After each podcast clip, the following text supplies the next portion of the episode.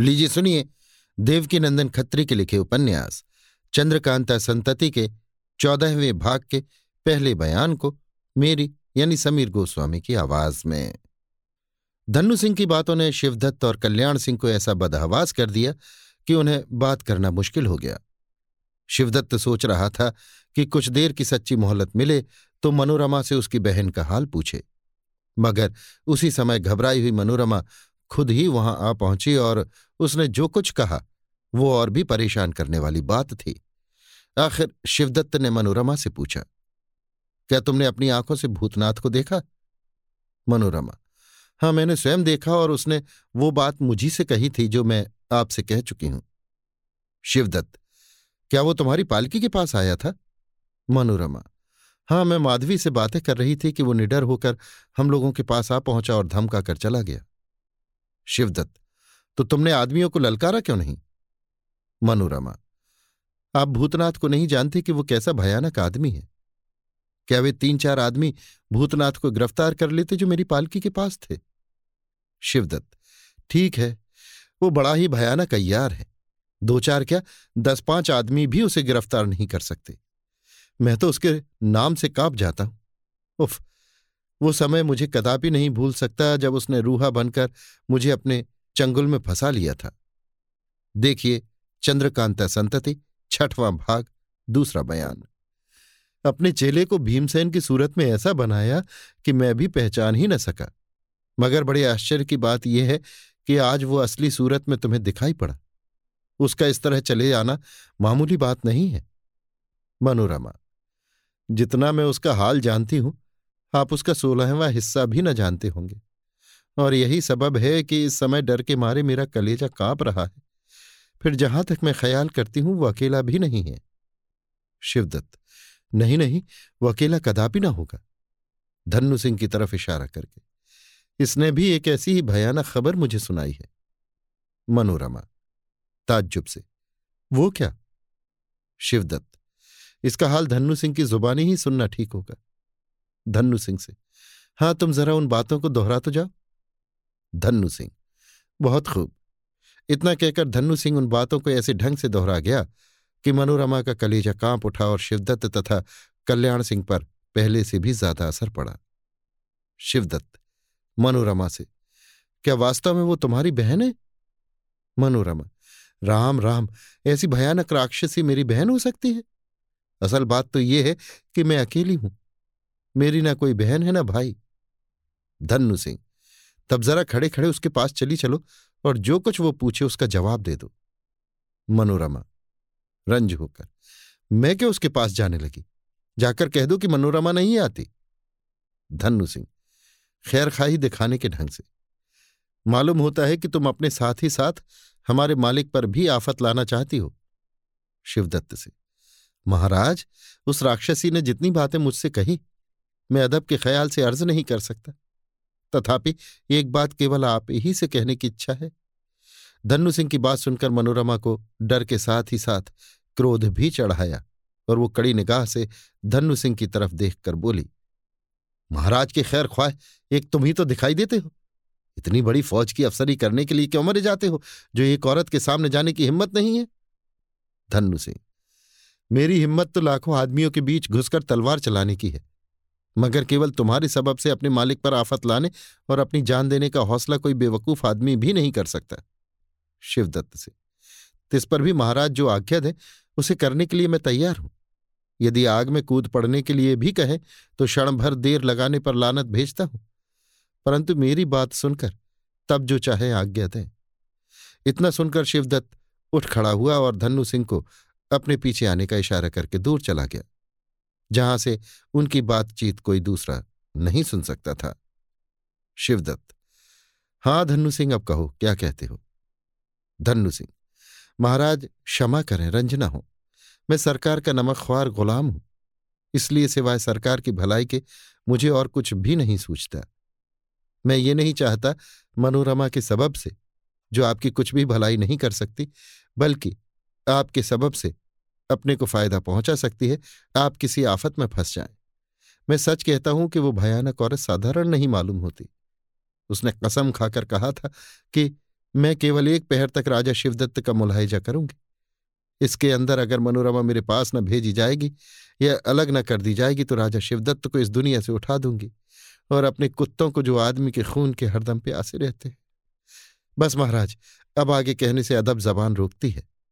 काँप कर उफ, वे भयानक कुत्ते जो शेर का कलेजा फाड़ कर खा जा रुक कर फिर मनोरमा की जुबानी भी आप सुन ही चुके हैं कि भूतनाथ एकाएक यहाँ पहुंचकर मनोरमा से क्या कह गया है। इसलिए हाथ जोड़कर। मैं अर्ज़ करता हूँ कि किसी भी बहाने मनोरमा को अपने से अलग कर दें। सरकार खूब समझते हैं कि जिस काम के लिए जा रहे हैं, उसमें सिवाय कुंवर कल्याण सिंह के और कोई भी मदद नहीं कर सकता। फिर एक मामूली औरत के लिए अपना हर्ज या नुकसान करना उचित नहीं। आगे महाराज मालिक है, जो चाहे करें। शिवदत्त, तुम्हारा कहना बहुत ठीक है, मैं भी यही सोच रहा हूँ। जिस जगह खड़े होकर ये दोनों बातें कर रहे थे, वहाँ एकदम निराला था, कोई आदमी पास न था। शिवदत्त ने अपनी बात पूरी भी न की थी कि एकाएक भूतनाथ वहाँ आ पहुँचा और कड़ाई के ढंग से शिवदत्त की तरफ़ देखकर बोला, इस अंधेरे में शायद तुम मुझे न पहचान सको। इसलिए मैं अपना नाम भूतनाथ बताकर तुम्हें होशियार करता हूँ कि घंटे भर के अंदर मेरी खुराक, मनोरमा को मेरे हवाले करो या अपने साथ से अलग कर दो, नहीं तो जीता न छोड़ूँगा। इतना कहकर बिना कुछ जवाब सुने भूतनाथ वहाँ से चला गया और शिवदत्त उसकी तरफ़ देखता ही रह गया। शिवदत्त एक दफे भूतनाथ के हाथ में पड़ चुका था और भूतनाथ ने जो सलूक उसके साथ किया था, उसे वो कदापि भूल नहीं सकता था, बल्कि भूतनाथ के नाम ही से उसका कलेजा कांपता था। इसलिए वहाँ यकायक भूतनाथ के आ पहुँचने से वो काँप उठा और धन्नु सिंह की तरफ़ देखकर बोला, निस्संदेह ये बड़ा ही भयानक अय्यार है, धन्नु सिंह। इसीलिए मैं अर्ज़ करता हूँ कि एक साधारण औरत के लिए इस भयानक अय्यार और राक्षसी को अपना दुश्मन बना लेना उचित नहीं है। शिवदत्त, तुम ठीक कहते हो। अच्छा आओ, मैं कल्याण सिंह से राय मिलाकर इसका बंदोबस्त करता हूँ। धन्नु सिंह को साथ लिए हुए शिवदत्त अपने ठिकाने पहुँचा, जहाँ कल्याण सिंह और मनोरमा को छोड़ गया था। मनोरमा को ये कहकर वहाँ से विदा कर दिया कि, तुम अपने ठिकाने जाकर बैठो, हम यहाँ से कूच करने का बंदोबस्त करते हैं, और निश्चय हो जाने पर तुमको बुलावेंगे। और जब वो चली गई और वहाँ केवल ये ही तीन आदमी रह गए, तब बातचीत होने लगी। शिवदत्त ने धन्नु सिंह की जुबानी जो कुछ सुना था और धन्नु सिंह की जो कुछ राय हुई थी वो सब तथा बातचीत के समय एकाएक भूतनाथ के आ पहुँचने और धमकाकर चले जाने का पूरा हाल कल्याण सिंह से कहा और पूछा कि, अब आपकी क्या राय होती है? कुंवर कल्याण सिंह ने कहा, मैं धन्नु सिंह की राय पसंद करता हूँ। मनोरमा के लिए अपने को आफत में फंसाना बुद्धिमानी का काम नहीं है। अस्तु किसी मुनासिब ढंग से उसे अलग ही कर देना चाहिए। शिवदत्त, तिस पर भी अगर जान बचे तो समझें कि ईश्वर की बड़ी कृपा हुई। कल्याण सिंह। सो क्या? शिवदत्त। मैं ये सोच रहा हूँ कि भूतनाथ का यहाँ आना केवल मनोरमा ही के लिए नहीं है। ताज्जुब नहीं कि हम लोगों का कुछ भेद भी उसे मालूम हो और वो हमारे काम में बाधा डाले। कल्याण सिंह। ठीक है, मगर काम आधा हो चुका है। केवल हमारे और आपके वहाँ पहुँचने भर की देर है। यदि भूतनाथ हम लोगों का पीछा भी करेगा तो रोहतासगढ़ तहखाने के अंदर हमारी मर्ज़ी के बिना वो कदापि नहीं जा सकता और जब तक वो मनोरमा को ले जाकर कहीं रखने या अपना कोई काम निकालने का बंदोबस्त करेगा, तब तक तो हम लोग रोहतासगढ़ में पहुंचकर जो कुछ करना है कर गुजरेंगे। शिवदत्त, ईश्वर करे ऐसा ही हो। अच्छा अब ये कहिए कि मनोरमा को किस ढंग से अलग करना चाहिए? कल्याण सिंह, धन्नु सिंह से। तुम बहुत पुराने और तजुर्बेकार आदमी हो। तुम्हें बताओ कि क्या करना चाहिए? धन्नु सिंह, मेरी तो यही राय है कि मनोरमा को बुलाकर समझा दिया जाए कि अगर तुम हमारे साथ रहोगी तो भूतनाथ तुम्हें कदापि न छोड़ेगा। सो तुम मर्दानी पोशाक पहनकर धन्नु सिंह के, यानी हमारे साथ, शिवदत्तगढ़ की तरफ़ चली जाओ। वो तुम्हें हिफाजत के साथ वहाँ पहुँचा देगा। जब हम लौटकर तुमसे मिलेंगे तो जैसा होगा किया जाएगा। अगर तुम अपने आदमियों को साथ ले जाना चाहोगे तो भूतनाथ को मालूम हो जाएगा तो तुम्हारा अकेला ही यहाँ से निकल जाना उत्तम है। शिवदत्त, ठीक है, लेकिन अगर इस बात को मंजूर कर ले तो क्या तुम भी उसी के साथ जाओगे? तब तो हमारा बड़ा हर्ज होगा। धन्नु, जी नहीं, मैं चार पाँच कोस तक उसके साथ चला जाऊँगा। इसके बाद भुलावा देकर उसे छोड़ आपसे आ मिलूँगा। शिवदत्त, आश्चर्य से धन्नु सिंह, क्या तुम्हारी अक्ल में कुछ फ़र्क पड़ गया है? या तुम्हें भूल जाने की बीमारी हो गई है? अथवा तुम कोई दूसरे धन्नु सिंह हो गए हो? क्या तुम नहीं जानते कि मनोरमा ने मुझे किस तरह से रुपए की मदद की है और उसके पास कितनी दौलत है? तुम्हारी मार्फत मनोरमा से कितने ही रुपए मंगवाए थे? तो क्या इस हीरे की चिड़िया को मैं छोड़ सकता हूँ? अगर मुझे ऐसा ही करना होता तो तरद्दुद की ज़रूरत ही क्या थी? इसी समय कह देते कि हमारे यहाँ से निकल जा। धन्नु सिंह, कुछ सोचकर। आपका कहना ठीक है, मैं इन बातों को भूल नहीं गया। मैं खूब जानता हूँ कि वो बेइंतहा खजाने की चाबी है। मगर मैंने ये बात इसलिए कही कि जब उसके सबब से हमारे सरकार ही आफत में फंस जाएँगे तो वो हीरे की चिड़िया किसके काम आवेगी? शिवदत्त, नहीं नहीं, तुम इसके सिवा कोई और तरकीब ऐसी सोचो जिसमें मनोरमा इस समय हमारे हाथ से अलग तो ज़रूर हो जाए। मगर हमारी मुट्ठी से न निकल जाए। धन्नु सिंह, सोचकर अच्छा तो एक काम किया जाए। शिवदत्त, वो क्या?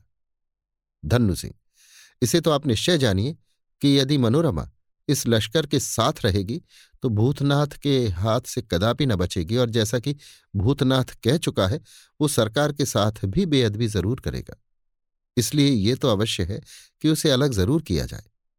मगर वो रहे अपने कब्जे ही में। तो बेहतर होगा कि वो मेरे साथ की जाए। मैं जंगल ही जंगल एक गुप्त पगडंडी से, जिसे मैं बखूबी जानता हूँ, रोहतासगढ़ तक उसे ले जाऊँ और जहाँ आप या कुंवर साहब आज्ञा दे, ठहर कर राह देखूँ। भूतनाथ को जब मालूम हो जाएगा कि मनोरमा अलग कर दी गई, तब वो उसके खोजने की धुन में लगेगा, मगर मुझे नहीं पा सकता। हाँ एक बात और है, आप भी यहाँ से शीघ्र ही डेरा उठाएँ और मनोरमा की पाल किसी जगह छोड़ दें। जिससे मनोरमा को अलग कर देने का विश्वास भूतनाथ को पूरा पूरा हो जाए। कल्याण हाँ ये राय बहुत अच्छी है। मैं इसे पसंद करता हूँ।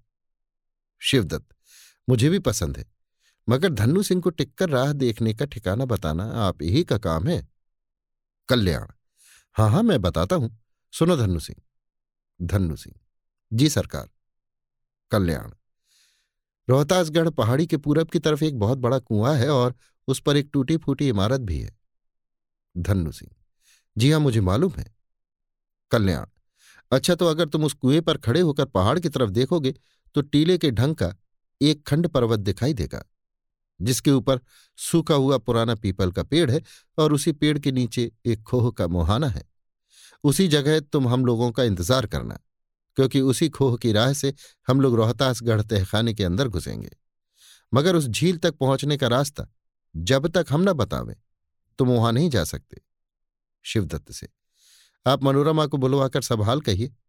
अगर वो मंजूर करे तो हम धन्नु सिंह को रास्ते का हाल समझा दें। शिवदत्त, धन्नु सिंह से, तुम ही जाकर उसे बुला लो बहुत अच्छा कहकर धन्नु सिंह चला गया और थोड़ी ही देर में मनोरमा को साथ लिए हुए आ पहुँचा। उसके विषय में जो कुछ राय हो चुकी थी, उसे कल्याण सिंह ने ऐसे ढंग से मनोरमा को समझाया कि उसने कबूल कर लिया और धन्नु सिंह के साथ चले जाना ही अच्छा समझा। कुंवर कल्याण सिंह ने उस टीले तक पहुँचने का रास्ता धन्नु सिंह को अच्छी तरह समझा दिया। दो घोड़े चुपचाप ही तैयार किए गए।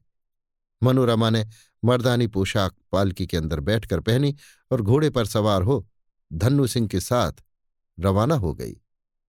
धन्नु सिंह की सवारी का घोड़ा बनस्बत मनोरमा के घोड़े से तेज और ताकतवर था। अभी आप सुन रहे थे देवकीनंदन खत्री के लिखे उपन्यास, चंद्रकांता संतति के, चौदहवें भाग के, पहले बयान को, मेरी यानी समीर गोस्वामी की आवाज़ में। लीजिए सुनिए देवकीनंदन खत्री के लिखे उपन्यास, चंद्रकांता संतति के, चौदहवें भाग के, दूसरे बयान को, मेरी यानी समीर गोस्वामी की आवाज़ में। मनोरमा और धन्नु सिंह घोड़ों पर सवार होकर तेज़ी के साथ वहाँ से रवाना हुए और चार कोस तक बिना कुछ बातचीत किए चले आए। जब ये दोनों एक ऐसे मैदान में पहुँचे, जहाँ बीचों बीच में एक बहुत बड़ा आम का पेड़ और उसके चारों तरफ़ आधा कोस का साफ़ मैदान था, यहाँ तक कि सरपत, जंगली बेर या पलास का भी कोई पेड़ न था, जिसका होना जंगल या जंगल के आसपास आवश्यक समझा जाता है, तब धन्नु सिंह ने अपने घोड़े का मुँह उसी आम के पेड़ की तरफ़ ये कह के फेरा मेरे पेट में कुछ दर्द हो रहा है, इसलिए थोड़ी देर तक इस पेड़ के नीचे ठहरने की इच्छा होती है। मनोरमा, ठहर तो जाओ, मगर खौफ है कि कहीं भूतनाथ ना आ पहुँचे। धन्नु सिंह, अब भूतनाथ के आने की आशा छोड़ो, क्योंकि जिस राह से हम लोग आए हैं, वो भूतनाथ को कदापि मालूम ना होगा। मगर मनोरमा, तुम तो भूतनाथ से इतना डरती हो कि मनोरमा, बात काटकर भूतनाथ निस्संदेह ऐसा ही भयानक अयार है। पर थोड़े ही दिन की बात है कि जिस तरह आज मैं भूतनाथ से डरती हूँ, उससे ज़्यादा भूतनाथ मुझसे डरता था। धन्नु सिंह, हाँ, जब तक उसके कागजात तुम्हारे या नागर के कब्जे में थे। मनोरमा, चौंक कर, ताज्जुब से, क्या ये हाल तुमको मालूम है? धन्नु सिंह, हाँ, बहुत अच्छी तरह। मनोरमा, सो कैसे? इतने ही में वे दोनों उस पेड़ के नीचे पहुँच गए और धन्नु सिंह ये कहकर घोड़े से नीचे उतर गया कि अब जरा बैठ जाएँ तो कहें। मनोरमा भी घोड़े से नीचे उतर पड़ी। दोनों घोड़े लंबी बागडोर के सहारे पेड़ के साथ बाँध दिए और जीन पोश बिछाकर दोनों आदमी ज़मीन पर बैठ गए। रात आधी से ज़्यादा जा चुकी थी और चंद्रमा की विमल चांदनी, जिसका थोड़ी ही देर पहले कहीं नाम निशान भी न था, बड़ी खूबी के साथ चारों तरफ़ फैल रही थी। मनोरमा हाँ अब बताओ कि भूतनाथ के कागजात का हाल तुम्हें कैसे मालूम हुआ? धन्नु सिंह मैंने भूतनाथ ही की जुबानी सुना था। मनोरमा, है, क्या तुमसे और भूतनाथ से जान पहचान है? धन्नु सिंह, बहुत अच्छी तरह। मनोरमा तो भूतनाथ ने तुमसे यह भी कहा होगा कि उसने अपने कागजात नागर के हाथ से कैसे पाए? धन्नु सिंह हाँ भूतनाथ ने मुझसे वो किस्सा भी बयान किया था। क्या तुमको वो हाल मालूम नहीं हुआ? मनोरमा, मुझे वो हाल कैसे मालूम होता? मैं तो मुद्दत तक कमलनी के कैद खाने में सड़ती रही और जब वहाँ से छूटी तो दूसरे ही फेर में पड़ गई। मगर तुम जब वो सब हाल जानते ही हो तो फिर जानबूझकर ऐसा सवाल क्यों करते हो? धनु से उफ, पेट का दर्द ज़्यादा होता जा रहा है। जरा देर ठहरो तो मैं तुम्हारी बातों का जवाब दूँ। इतना कहकर धनु सिंह चुप हो गया और घंटे भर से ज़्यादा देर तक बातों का सिलसिला बंद रहा। धन्नु सिंह यद्यपि इतनी देर तक चुप रहा, मगर बैठा ही रहा और मनोरमा की तरफ़ से इस तरह होशियार और चौकन्ना रहा जैसे किसी दुश्मन की तरफ़ से होना वाजिब था। साथ ही इसके धन्नु सिंह की निगाह मैदान की तरफ़ भी इस ढंग से पड़ती रही जैसे किसी के आने की उम्मीद हो। मनोरमा उसके इस ढंग पर आश्चर्य कर रही थी। एकाएक उस मैदान में दो आदमी बड़ी तेज़ी के साथ दौड़ते हुए उसी तरफ़ आते दिखाई पड़े, जिधर मनोरमा और धन्नु सिंह का डेरा जमा हुआ था। मनोरमा, ये दोनों कौन है जो इस तरफ़ आ रहे हैं? धन्नु सिंह, यही बात मैं तुमसे पूछना चाहता था, मगर जब तुमने पूछ ही लिया तो कहना पड़ा कि इन दोनों में एक तो भूतनाथ है। मनोरमा, क्या तुम मुझसे दिल लगी कर रहे हो? धन्नु सिंह, नहीं, कदापि नहीं। मनोरमा तो फिर ऐसी बात क्यों कहते हो? धन्नु सिंह, इसलिए कि मैं वास्तव में धन्नु सिंह नहीं हूँ। मनोरमा, चौंक कर तब तुम कौन हो? धन्नु सिंह। भूतनाथ का दोस्त और इंद्रदेव का यार सरयू सिंह। इतना सुनते ही मनोरमा का रंग बदल गया और उसने बड़ी फुर्ती से अपना दाहिना हाथ सरयू सिंह की तरफ़ बढ़ाया। मगर सरयू सिंह पहले ही से होशियार और चौकन्ना था। उसने चालाकी से मनोरमा की कलाई पकड़ ली। मनोरमा की उंगली में उसी तरह के जहरीले नगीने वाली अंगूठी थी, जैसी कि नागर की उंगली में थी, और जिसने भूतनाथ को मजबूर कर दिया था तथा जिसका हाल इस उपन्यास के सातवें भाग में हम लिख आए हैं। उसी अंगूठी से मनोरमा ने नकली धन्नु सिंह को मारना चाहा, मगर ना हो सका, क्योंकि उसने मनोरमा की कलाई पकड़ ली और उसी समय भूतनाथ और सरयू सिंह का शागिर्द भी वहाँ आ पहुँचे। अब मनोरमा ने अपने को काल के मुँह में समझा और वो इतनी डरी कि जो उन अय्यारों ने कहा, बेउज्र करने के लिए तैयार हो गई। भूतनाथ के हाथ से क्षमा प्रार्थना की सहायता से छूटने की आशा मनोरमा को कुछ भी न थी। इसलिए जब तक भूतनाथ ने उससे किसी तरह का सवाल न किया, वो भी कुछ न बोली और बेउज्र हाथ पैर बंधवाकर कैदियों की तरह मजबूर हो गई। इसके बाद भूतनाथ तथा सरयू सिंह में यह बातचीत होने लगी। भूतनाथ, अब क्या करना होगा? सरयू सिंह अब यही करना होगा कि तुम इसे अपने घोड़े पर सवार करा के घर ले जाओ और हिफाजत के साथ रखकर शीघ्र लौटाओ भूतनाथ, और उस धन्नु सिंह के बारे में क्या किया जाए, जिसे आप गिरफ़्तार करने के बाद बेहोश करके डाल आए हैं? सरयू सिंह, कुछ सोचकर। अभी उसे अपने कब्जे ही में रखना चाहिए, क्योंकि मैं धन्नु सिंह की सूरत में राजा शिवदत्त के साथ रोहतासगढ़ तहखाने के अंदर जाकर इन दुष्टों की चालबाजियों को जहाँ तक हो सके बिगाड़ना चाहता हूँ। ऐसी अवस्था में अगर वो छूट जाएगा तो केवल काम ही नहीं बिगड़ेगा। बल्कि मैं खुद आफत में फंस जाऊँगा, यदि शिवदत्त के साथ रोहतासगढ़ के तहखाने में जाने का साहस करूँगा। इसके बाद सरयू सिंह ने भूतनाथ से वे बातें कहीं, जो उससे शिवदत्त तथा कल्याण सिंह से हुई थीं और जो हम ऊपर लिखाए हैं। उस समय मनोरमा को मालूम हुआ कि नकली धन्नू सिंह ने जिस भयानक कुत्ते वाली औरत का हाल शिवदत्त से कहा और जिसे मनोरमा की बहन बताया था, वो सब बिल्कुल झूठ और बनावटी किस्सा था।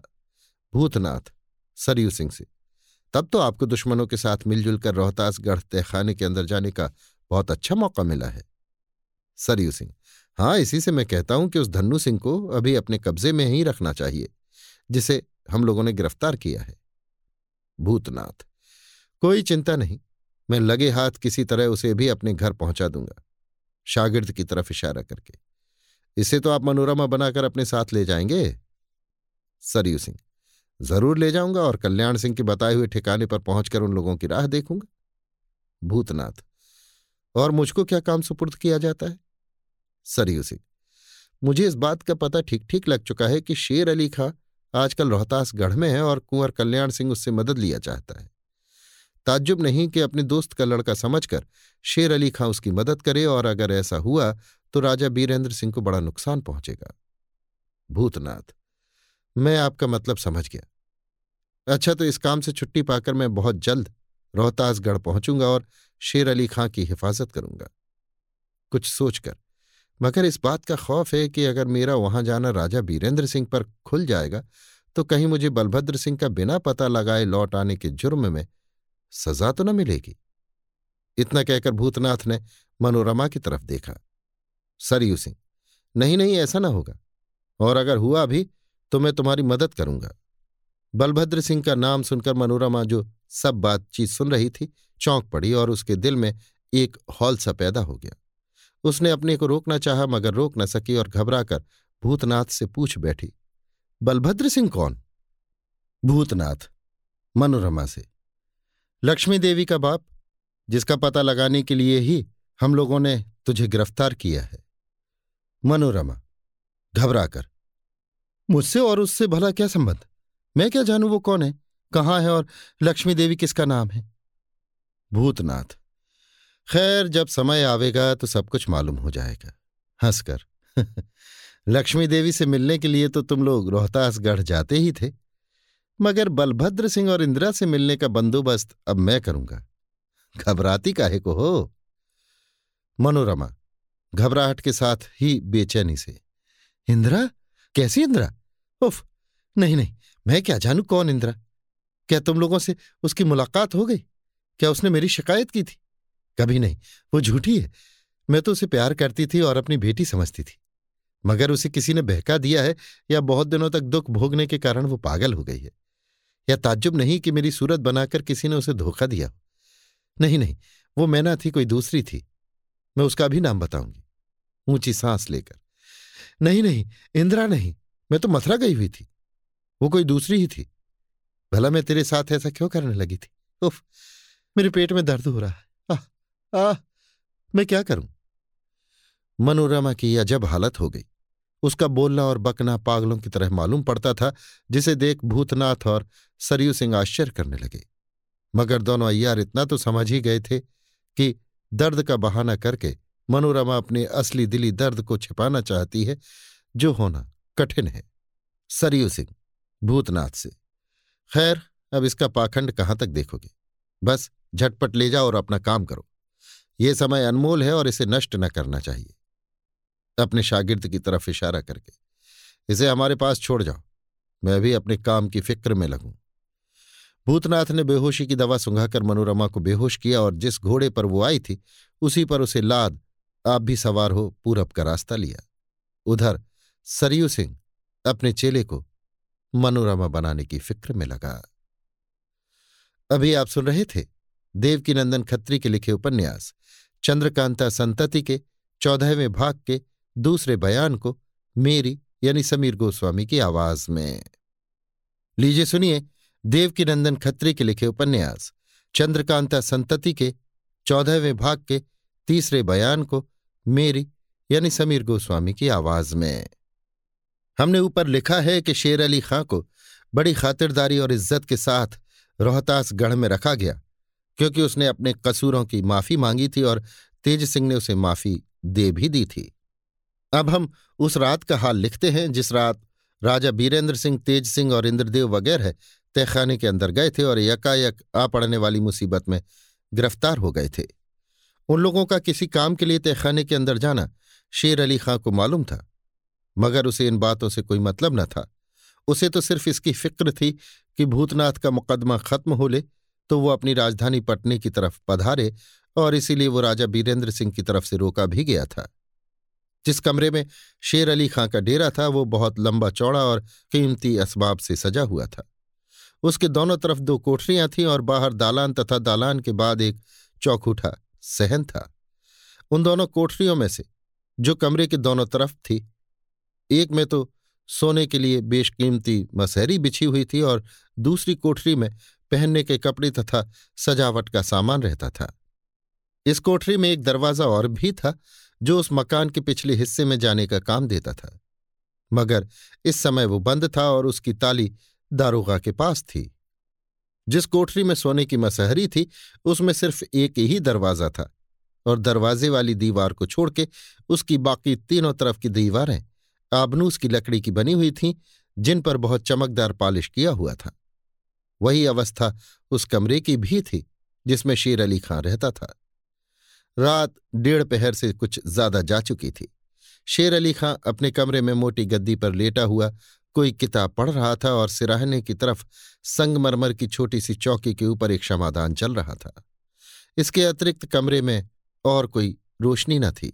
यकायक सोने वाली कोठरी के अंदर से एक ऐसी आवाज़ आई जैसे किसी ने मसहरी के साथ ठोकर खाई हो। शेर अली खां चौंक पड़ा और कुछ देर तक उसी कोठरी की तरफ़, जिसके आगे पर्दा गिरा हुआ था, देखता रहा। जब पर्दे को भी हिलते देखा तो किताब ज़मीन पर रखकर बैठ गया और उसी समय कल्याण सिंह को पर्दा हटाकर बाहर निकलते देखा। शेर अली खां घबराकर उठ खड़ा हुआ और बड़े गौर से उसे देखकर बोला, है? क्या तुम कुंवर कल्याण सिंह हो? कल्याण सिंह, सलाम करके। जी हाँ। शेर अली खां तुम इस कमरे में कब आए और कब इस कोठरी में गए? मुझे कुछ भी नहीं मालूम। कल्याण सिंह, मैं बाहर से इस कमरे में नहीं आया, बल्कि इसी कोठरी में से आ रहा हूँ। शेर अली खां, सो कैसे? इस कोठरी में तो कोई दूसरा रास्ता नहीं है। कल्याण सिंह, जी हाँ, एक रास्ता है जिसे शायद आप नहीं जानते, मगर पहले मैं दरवाज़ा बंद कर लूँ। इतना कहकर कल्याण सिंह दरवाजे की तरफ़ बढ़ गया और इस कमरे के तीनों दरवाजे बंद करके शेर अली खां के पास लौट आया। शेर अली खां, दरवाजे क्यों बंद कर दी क्या डरते हो? कल्याण सिंह जी हाँ, यदि कोई देख लेगा तो मुश्किल होगी। शेर अली खां तो इससे मालूम होता है कि तुम राजा बीरेंद्र सिंह की मर्ज़ी से नहीं छूटे, बल्कि किसी की मदद और चोरी से निकल भागे हो, क्योंकि चुनारगढ़ में तुम्हारे कैद होने का हाल मैं अच्छी तरह जानता हूँ। कल्याण सिंह, जी हाँ, ऐसी ही बात है।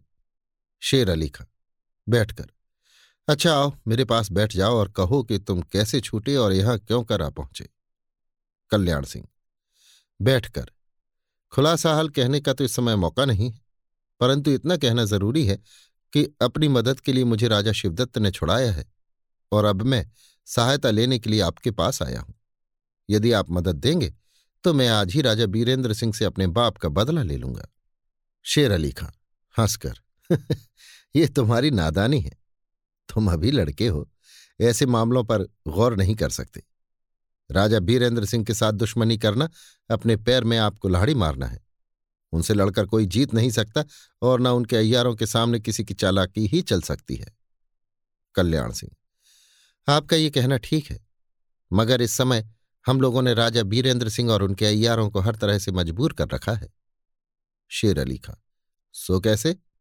कल्याण सिंह क्या आप नहीं जानते कि बीरेंद्र सिंह और उनके अय्यार, किशोरी, कामनी इत्यादि को लेकर तहखाने के अंदर गए हैं?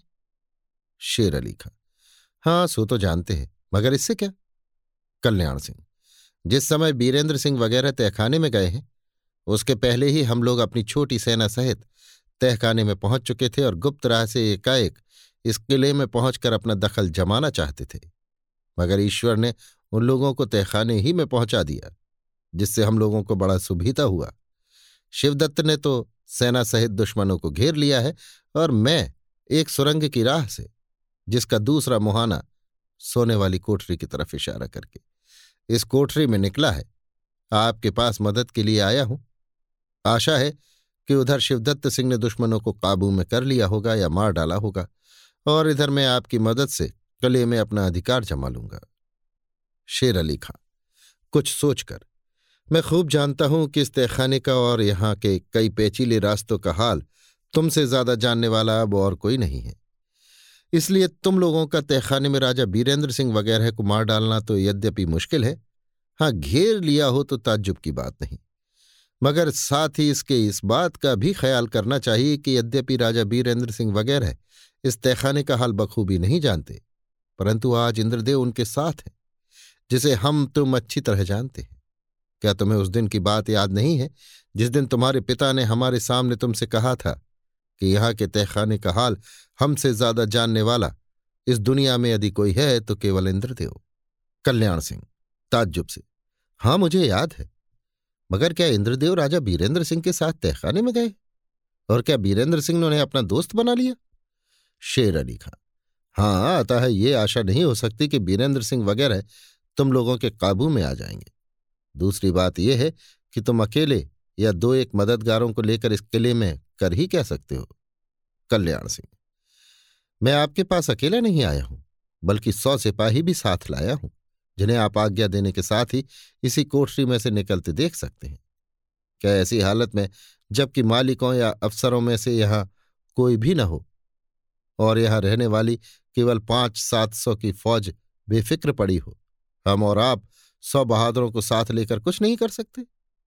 इंद्रदेव का इस समय वीरेंद्र सिंह वगैरह के साथ तहखाने में होना बेशक हमारे काम में विघ्न डाल सकता है, मगर मुझे इसकी भी विशेष चिंता नहीं है, क्योंकि यदि दुश्मन लोग काबू में न आवेंगे तो हर तरफ़ से रास्ता बंद हो जाने के कारण तहखाने के बाहर भी न निकल सकेंगे और भूखे प्यासे उसी में रहकर मर जाएँगे और इधर जब आप किले में अपना दखल जमा लेंगे।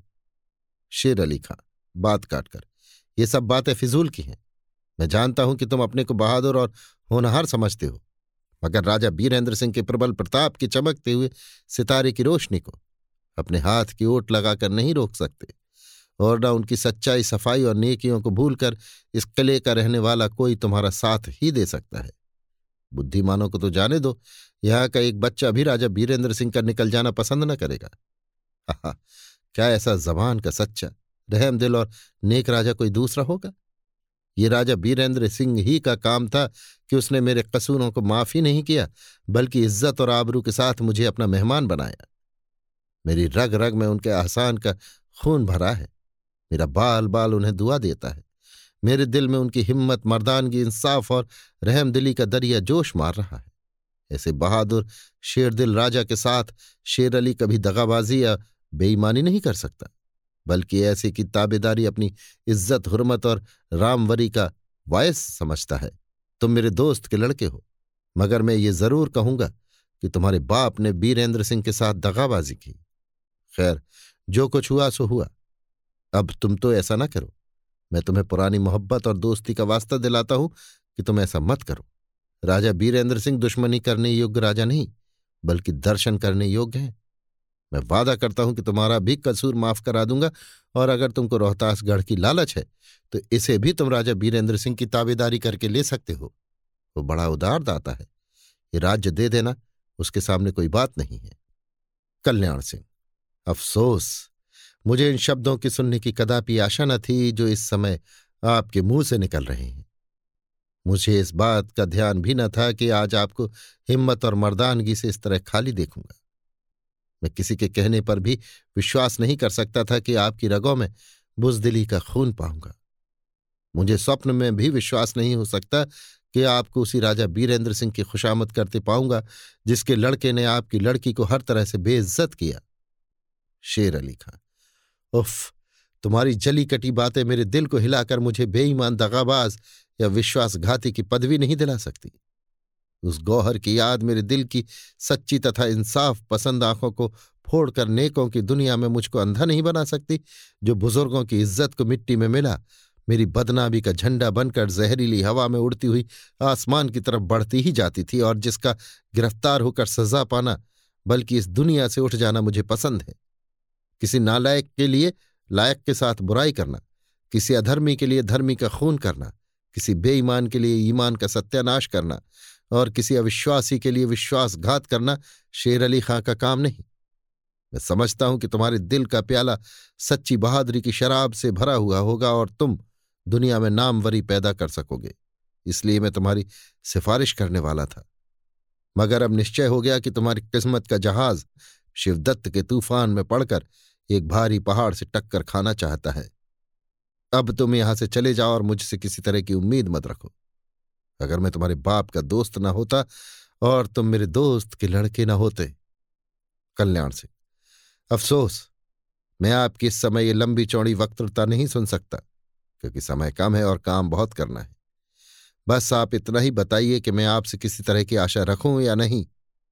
शेर अली खां नहीं, बल्कि इस बात की भी आशा मत रखो कि तुम्हें राजा बीरेंद्र सिंह के साथ दुश्मनी करते देखकर मैं चुपचाप बैठा रहूँगा।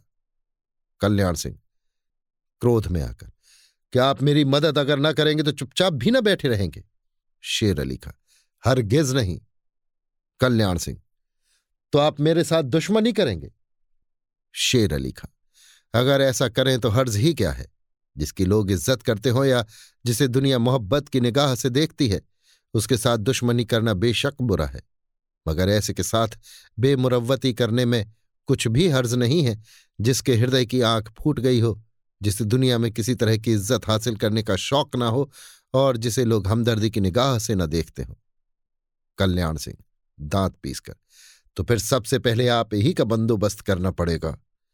इसके पहले कि कल्याण सिंह की बात का शेर अली खां कुछ जवाब दे। बाहर से एक आवाज़ आई हाँ यदि तेरे किए कुछ हो सके।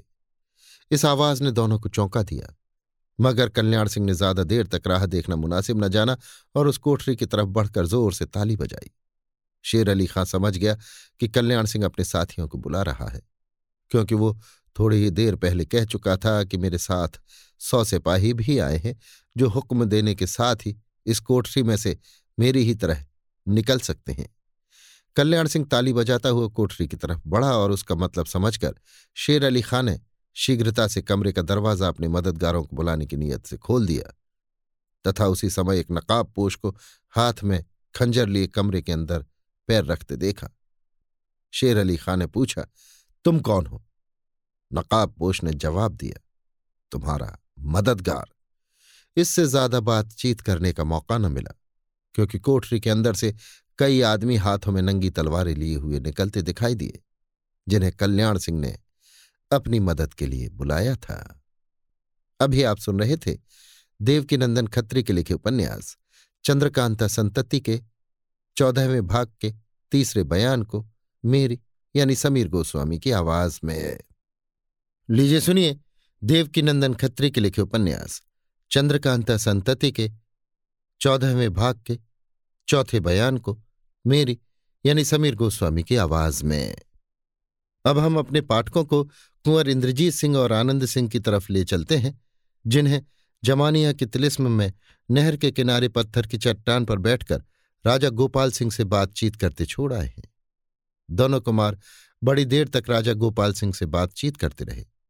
राजा साहब ने बाहर का सब हाल दोनों भाइयों से कहा और ये भी कहा कि किशोरी और कामनी राज़ी खुशी के साथ कमलिनी के तालाब वाले मकान में जा पहुँची हैं, अब उनके लिए चिंता करने की आवश्यकता नहीं है।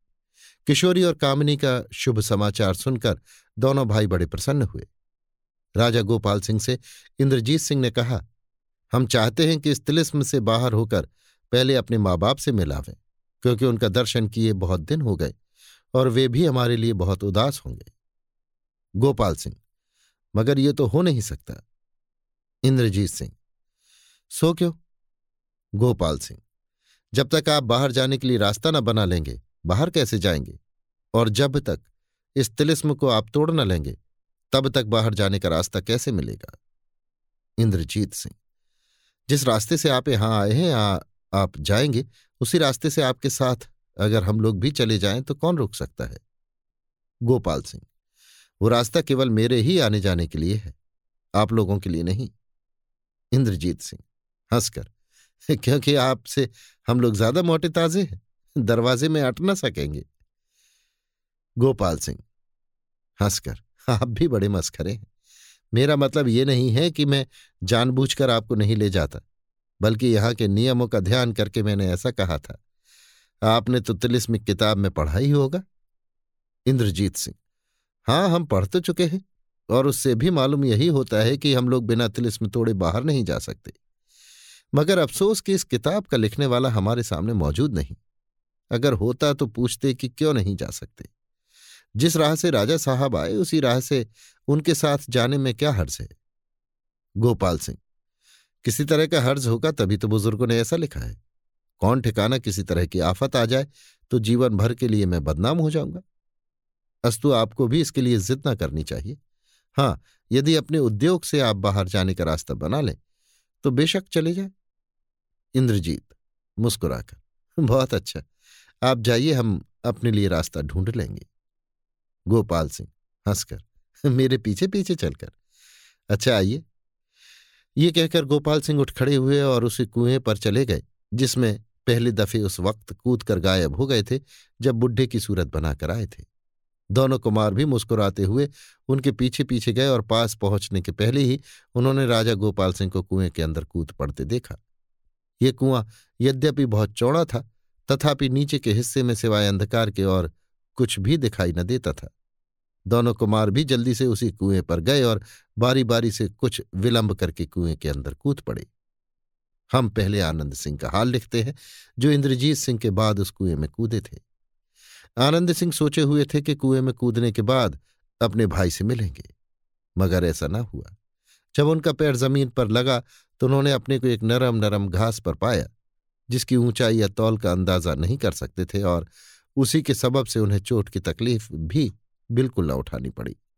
अंधकार के सबब से कुछ मालूम न पड़ता था, इसलिए दोनों हाथ आगे बढ़ाकर कुंवर आनंद सिंह उस कुएँ में घूमने लगे। तब मालूम हुआ कि नीचे से ये कुआँ बहुत चौड़ा है और उसकी दीवार चिकनी तथा संगीन है। टटोलते और घूमते हुए एक छोटे से बंद दरवाजे पर इनका हाथ पड़ा। वहाँ वो ठहर गए और कुछ सोचकर आगे बढ़े। तीन चार कदम के बाद फिर एक बंद दरवाज़ा मिला, उसे भी छोड़ और आगे बढ़े। इसी तरह घूमते हुए इन्हें चार दरवाजे मिले, जिनमें दो तो खुले हुए थे और दो बंद। आनंद सिंह ने सोचा कि बेशक इन्हीं दोनों दरवाजों में से जो खुले हुए हैं, किसी एक दरवाजे में कुंवर इंद्रजीत सिंह गए होंगे। बहुत सोचने विचारने के बाद आनंद सिंह ने भी एक दरवाजे के अंदर पैर रखा। मगर दो ही चार कदम आगे गए होंगे कि पीछे से दरवाज़ा बंद होने की आवाज़ आई। उस समय उन्हें विश्वास हो गया कि हमने धोखा खाया। कुंवर इंद्रजीत सिंह किसी दूसरे दरवाजे से अंदर गए होंगे और वो दरवाज़ा भी उनके जाने के बाद इसी तरह बंद हो गया होगा। अफसोस करते हुए आगे की तरफ़ बढ़े, मगर दो ही चार कदम जाने के बाद अंधकार के सबब से जी घबरा गया।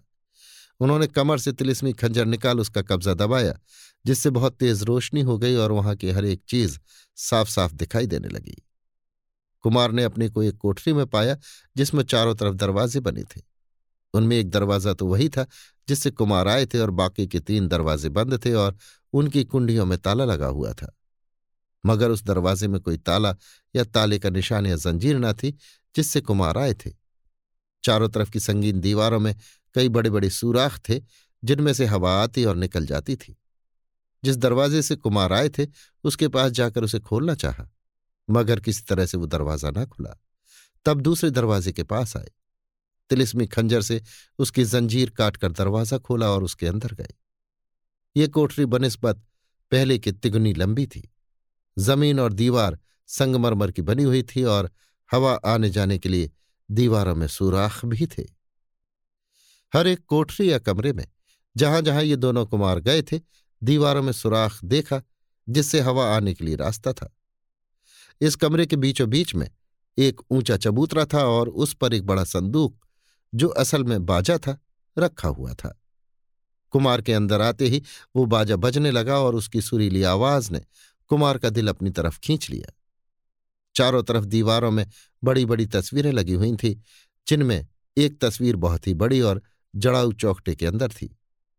इस तस्वीर में किसी तरह की चमक देखकर कुमार ने अपने खंजर की रोशनी बंद कर दी। उस समय मालूम हुआ कि यहाँ की सब दीवारें इस तरह चमक रही हैं कि उनके देखने के लिए किसी तरह की रोशनी की दरकार नहीं। कुमार उस बड़ी तस्वीर को गौर से देखने लगे। देखा कि जड़ाऊ सिंहासन पर एक बूढ़े महाराज बैठे हैं। उम्र अस्सी वर्ष से कम न होगी। सफ़ेद लंबी दाढ़ी नाभि तक लटक रही है। जड़ाऊ मुकुट माथे पर चमक रहा है, कपड़ों पर काढ़ी बेलों में मोती और जवाहरात के फूल और बेल बूटे बने हुए हैं।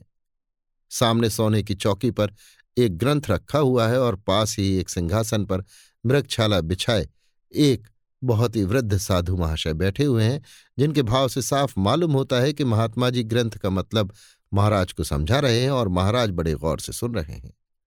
उस तस्वीर के नीचे ये लिखा हुआ था महाराज सूर्यकांत और उनके गुरु सोमदत्त, जिन्होंने इस तिलिस्म को बनाया और इसके कई हिस्से किए।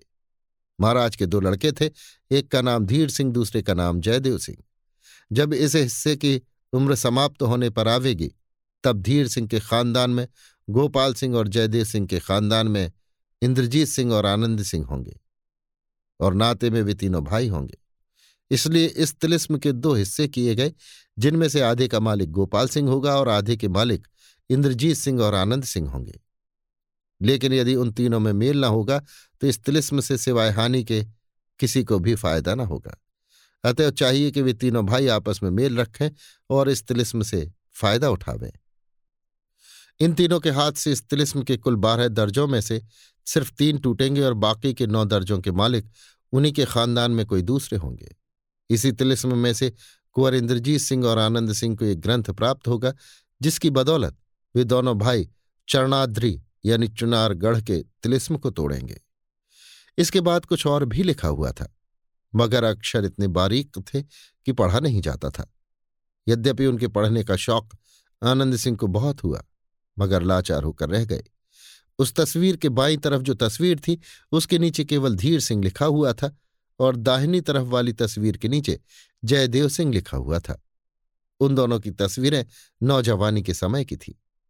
उसके बाद क्रमशः और भी तस्वीरें थीं और सभी के नीचे नाम लिखा हुआ था। कुंवर आनंद सिंह बाजे की सुरीली आवाज़ सुनते जाते थे और तस्वीरों को भी देखते जाते थे।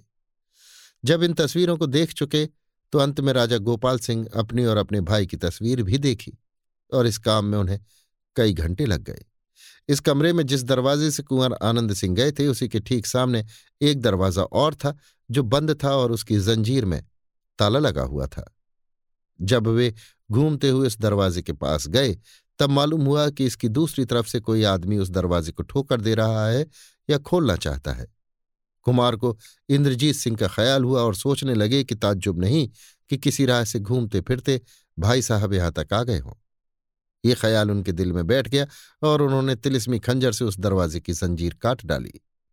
दरवाज़ा खुल गया और एक औरत कमरे के अंदर आती हुई दिखाई दी। जिसके हाथ में एक लालटेन थी और उसमें तीन मोमबत्तियाँ जल रही थीं।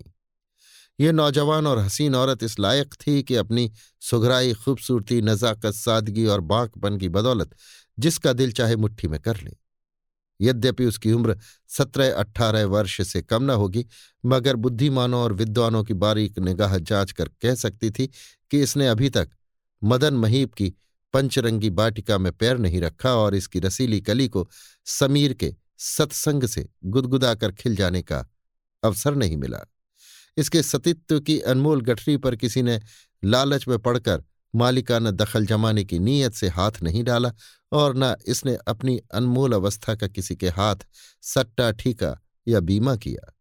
इसके रूप के खजाने की चौकसी करने वाली बड़ी बड़ी आँखों के निचले हिस्से में अभी तक ऊदी डोरी नहीं पड़ने पाई थी और न उसकी गर्दन में स्वर घंटिका का उभार ही दिखाई देता था। इस गोरी नायिका को देखकर कुंवर आनंद सिंह भौचक्के रह गए और ललचाही निगाह से इसे देखने लगे। इस औरत ने भी इन्हें एक दफे तो नज़र भर कर देखा, मगर साथ ही गर्दन नीची कर ली और पीछे की तरफ़ हटने लगी तथा धीरे धीरे कुछ दूर जाकर किसी दीवार या दरवाजे की ओट में हो गई, जिससे उस जगह फिर अंधेरा हो गया। आनंद सिंह आश्चर्य, लालच और उत्कंठा के फेर में पड़े रहे। इसलिए खंजर की रोशनी की सहायता से दरवाज़ा लांघ कर वे भी उसी तरफ़ गए जिधर वो नाजनीन गई थी। अब जिस कमरे में कुंवर आनंद सिंह ने पैर रखा, वो वनस्पत तस्वीरों वाले कमरे के कुछ बड़ा था और उसके दूसरे सिरे पर भी वैसा ही एक दूसरा दरवाज़ा था जैसा तस्वीर वाले कमरे में था। कुंवर साहब बिना इधर उधर देखे उस दरवाजे तक चले गए, मगर जब उस पर हाथ रखा तो बंद पाया। उस दरवाजे में भी कोई जंजीर या ताला दिखाई न दिया, जिसे खोलकर या तोड़कर वे दूसरी तरफ़ जाते। इससे मालूम हुआ कि इस दरवाजे का खोलना या बंद करना उस दूसरी तरफ़ वाले के अधीन है। बड़ी देर तक आनंद सिंह उस दरवाजे के पास खड़े होकर सोचते रहे। मगर इसके बाद जब पीछे की तरफ़ हटने लगे तो उस दरवाजे के खोलने की आहट सुनाई दी। आनंद सिंह रुके और गौर से देखने लगे। इतने ही में एक और आवाज़ इस ढंग की आई जिसने आनंद सिंह को विश्वास दिला दिया कि उस तरफ़ की जंजीर किसी ने तलवार या खंजर से काटी है। थोड़ी देर बाद दरवाज़ा खुला और कुंवर इंद्रजीत सिंह दिखाई पड़े। आनंद सिंह को उस औरत के देखने की लालसा हद से ज़्यादा थी और कुछ कुछ विश्वास हो गया था कि अब की दफे पुनः उसी औरत को देखेंगे। मगर उसके बदले में अपने बड़े भाई को देखा और देखते ही खुश होकर बोले, मैंने तो समझा था कि आपसे जल्द मुलाकात न होगी। परंतु ईश्वर ने बड़ी कृपा की। इंद्रजीत सिंह, मैं भी यही सोचे हुए था, क्योंकि कुएँ के अंदर कूदने के बाद जब मैंने एक दरवाजे पर पैर रखा तो दो चार कदम जाने के बाद वो बंद हो गया। तभी मैंने सोचा कि अब आनंद से मुलाकात होना कठिन है। आनंद सिंह, मेरा भी यही हाल हुआ। जिस दरवाजे के अंदर मैंने पैर रखा था, वो भी दो ही चार कदम जाने के बाद बंद हो गया था। इसके बाद कुंवर इंद्रजीत सिंह उस कमरे में चले आए जिसमें आनंद सिंह थे। दोनों भाई एक दूसरे से मिलकर बहुत खुश हुए और यों बातचीत करने लगे। आनंद सिंह, इस कोठरी में आपने किसी को देखा था? इंद्रजीत सिंह, ताज्जुब से। नहीं तो? आनंद सिंह, बड़े आश्चर्य की बात है। कोठरी के अंदर झाँक कर कोठरी तो बहुत बड़ी नहीं है। इंद्रजीत सिंह, तुम किसे पूछ रहे हो सो कहो। आनंद सिंह अभी अभी एक औरत हाथ में लालटेन लिए मुझे दिखाई दी थी, जो इसी कोठरी में घुस गई और इसके थोड़ी ही देर बाद आप आए हैं। इंद्रजीत सिंह। जब से मैं कुएँ में कूदा, तब से इस समय तक मैंने किसी दूसरे की सूरत नहीं देखी। आनंद सिंह। अच्छा ये कहिए कि आप जब कुएँ में कूदे, तब क्या हुआ और यहाँ क्यों कर पहुँचे? इंद्रजीत सिंह। कुएँ की तह में पहुंचकर जब मैं टटोलता हुआ दीवार के पास पहुँचा तो एक छोटे से दरवाजे पर हाथ पड़ा। मैं उसके अंदर चला गया। दो ही चार कदम गया था कि पीछे से दरवाज़ा बंद हो जाने की आवाज़ आई। मैंने तिलिस्मी खंजर हाथ में ले लिया और कब्जा दबाकर रोशनी करने के बाद चारों तरफ़ देखा तो मालूम हुआ कि कोठरी बहुत छोटी है और सामने की तरफ़ एक दरवाज़ा और है। खंजर से जंजीर काटकर दरवाज़ा खोला तो एक कमरा और नज़र आया, जिसकी लंबाई पच्चीस हाथ से कुछ ज़्यादा थी। मगर उस कमरे में जो कुछ मैंने देखा कहने योग्य नहीं है, बल्कि इस योग्य है कि तुम्हें अपने साथ ले जाकर दिखाऊँ। वो कमरा बहुत दूर भी नहीं है। जिस कोठरी से आए थे उसे बताकर। इस कोठरी के बाद ही वो कमरा है। चलो तो वहाँ का विचित्र तमाशा तुम्हें दिखावे। आनंद सिंह, पहले इस कमरे को तो देख लीजिए जिसकी सैर मैं कर चुका हूँ। इंद्रजीत सिंह, मैं समझ गया, ज़रूर तुमने भी कोई अनूठा तमाशा देखा होगा। रुक कर अच्छा चलो पहले इसी को देख ले। इतना कहकर आनंद सिंह के पीछे पीछे इंद्रजीत सिंह उस कमरे में गए और जो कुछ उनके छोटे भाई ने देखा था, उन्होंने भी बड़े गौर और ताज्जुब के साथ देखा। इंद्रजीत सिंह मुझे ये जानकर बड़ी प्रसन्नता हुई कि राजा गोपाल सिंह नाते में हमारे भाई होते हैं। कुछ सोचकर, मगर इस बात की सच्चाई का कोई और सबूत भी होना चाहिए? आनंद सिंह, जब इतना मालूम हुआ है, तब और भी कोई ना कोई सबूत मिल ही जाएगा। इंद्रजीत सिंह अच्छा अब हमारे साथ आकर उस कमरे का तमाशा देखो जिसका ज़िक्र हम कर चुके हैं, और इसके बाद सोचो कि हम लोग यहाँ से क्यों कर निकल सकेंगे? क्योंकि जिस राह से यहाँ आए हैं वो तो बंद ही हो गई। आनंद सिंह। जी हाँ, हम दोनों भाइयों को धोखा हुआ। गोपाल सिंह जी के साथ कोई भी ना जा सका। इंद्रजीत सिंह, ये कैसे निश्चय हो कि हम लोगों ने धोखा खाया? कदाचित गोपाल सिंह जी इसी राह से आते जाते हों, या यहाँ से बाहर होने के लिए कोई दूसरा ही रास्ता हो? आनंद सिंह यह भी हो सकता है, मगर बड़े आश्चर्य की बात है खून से लिखी किताब में, जिसे हम लोग अच्छी तरह पढ़ चुके हैं इस जगह का तथा इन तस्वीरों का हाल कुछ भी नहीं लिखा है। इंद्रजीत सिंह इसका कुछ जवाब न देकर यहाँ से रवाना हुआ ही चाहते थे कि बाजे की सुरीली आवाज़, जिस कमरे में बोल रहा था, बंद हो गई और दो चार पल तक बंद रहने के बाद पुनः इस ढंग से बोलने लगी जैसे कोई मनुष्य बोलता हो। दोनों कुमारों ने चौंक कर उस पर ध्यान दिया तो सुनो सुनो सुनो की आवाज़ सुनाई पड़ी। अर्थात उस बाजे में से सुनो सुनो की आवाज़ आ रही थी। दोनों कुमार उत्कंठा के साथ उसके पास गए और ध्यान देकर सुनने लगे। सुनो सुनो की आवाज़ बहुत देर तक निकलती रही, जिस पर इंद्रजीत सिंह ने ये कहकर कि निस्संदेह, ये कोई मतलब की बात कहेगा, अपनी जेब से एक सादी किताब और जस्ते की कलम निकाली और लिखने के लिए तैयार हो गए। अपना खंजर कमर में रख लिया और आनंद सिंह को अपने खंजर का कब्जा दबाकर रोशनी करने के लिए कहा। थोड़ी देर तक और सुनो सुनो की आवाज़ आती रही और फिर सन्नाटा हो गया। कई पल के बाद फिर धीरे धीरे आवाज़ आने लगी और इंद्रजीत सिंह लिखने लगे। वो आवाज़ ये थी, साकरा खती गली खसमट तो चढ़ छनेज, काज खंज या लठ नड कढ़ रोड़ औत, रथ इद सत, तिन लिप स्मफ कीब ताब त्लीम किए सीर चल अब तीश फ़िश रस्तीह से कपरा खप तक गघ। रोड ईच सच, बाज जेझ में अवेट। सठ बड बाढ़ तेड़ भत रीथ हैद। जिघनन कीप तुफ मेहव जभरूम रथ तर हेल ताब लीश लशगास याह ककरोख ओग रघ सुंग। नाच कछ रोज अजगंज रट ऐठ। कड़हीड़ दड़ फेत सुध नादा नेध सेन।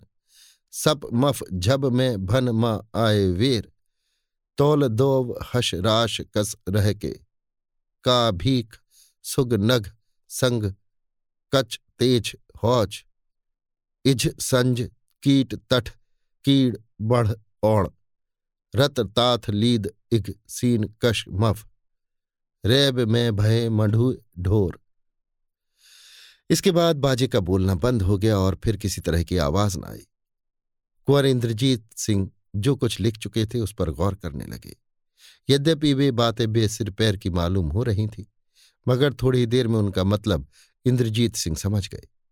जब आनंद सिंह को समझाया तो वे भी बहुत खुश हुए और बोले, अब कोई हर्ष नहीं, हम लोगों का कोई काम अटका न रहेगा। मगर वाह रे कारीगरी इंद्रजीत सिंह निस्संदेह ऐसी ही बात है। मगर जब तक हम लोग उस ताली को ना पालें, इस कमरे के बाहर नहीं होना चाहिए। कौन ठिकाना अगर किसी तरह दरवाज़ा बंद हो गया और यहाँ ना आ सके तो बड़ी मुश्किल होगी। आनंद सिंह, मैं भी यही मुनासिब समझता हूँ। इंद्रजीत सिंह अच्छा तब इस तरफ़ आओ। इतना कहकर कुंवर इंद्रजीत सिंह उस बड़ी तस्वीर की तरफ़ बढ़े और आनंद सिंह उनके पीछे चले। उस आवाज़ का मतलब जो बाजे में से सुनाई दी थी इस जगह लिखने की कोई आवश्यकता नहीं जान पड़ती, क्योंकि हमारे पाठक यदि उन शब्दों पर जरा भी गौर करेंगे तो मतलब समझ जाएँगे। कोई कठिन बात नहीं है। आपकी सहूलियत के लिए बाजे से निकली आवाज़ के तिलिस्मी लेख का मतलब हम आपको बता देते हैं। इसका मतलब है, सारा तिलिस्म तोड़ने का ख्याल न करो और इस तिलिस्म की ताली किसी चलती फिरती से प्राप्त करो। इस बाजे में वे सब बातें भरी हैं। जिनकी तुम्हें ज़रूरत है।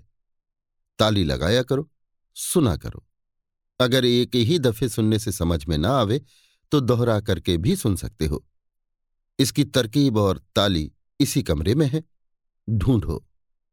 अभी आप सुन रहे थे देवकीनंदन खत्री के लिखे उपन्यास, चंद्रकांता संतति के, चौदहवें भाग के, चौथे बयान को, मेरी यानी समीर गोस्वामी की आवाज़ में।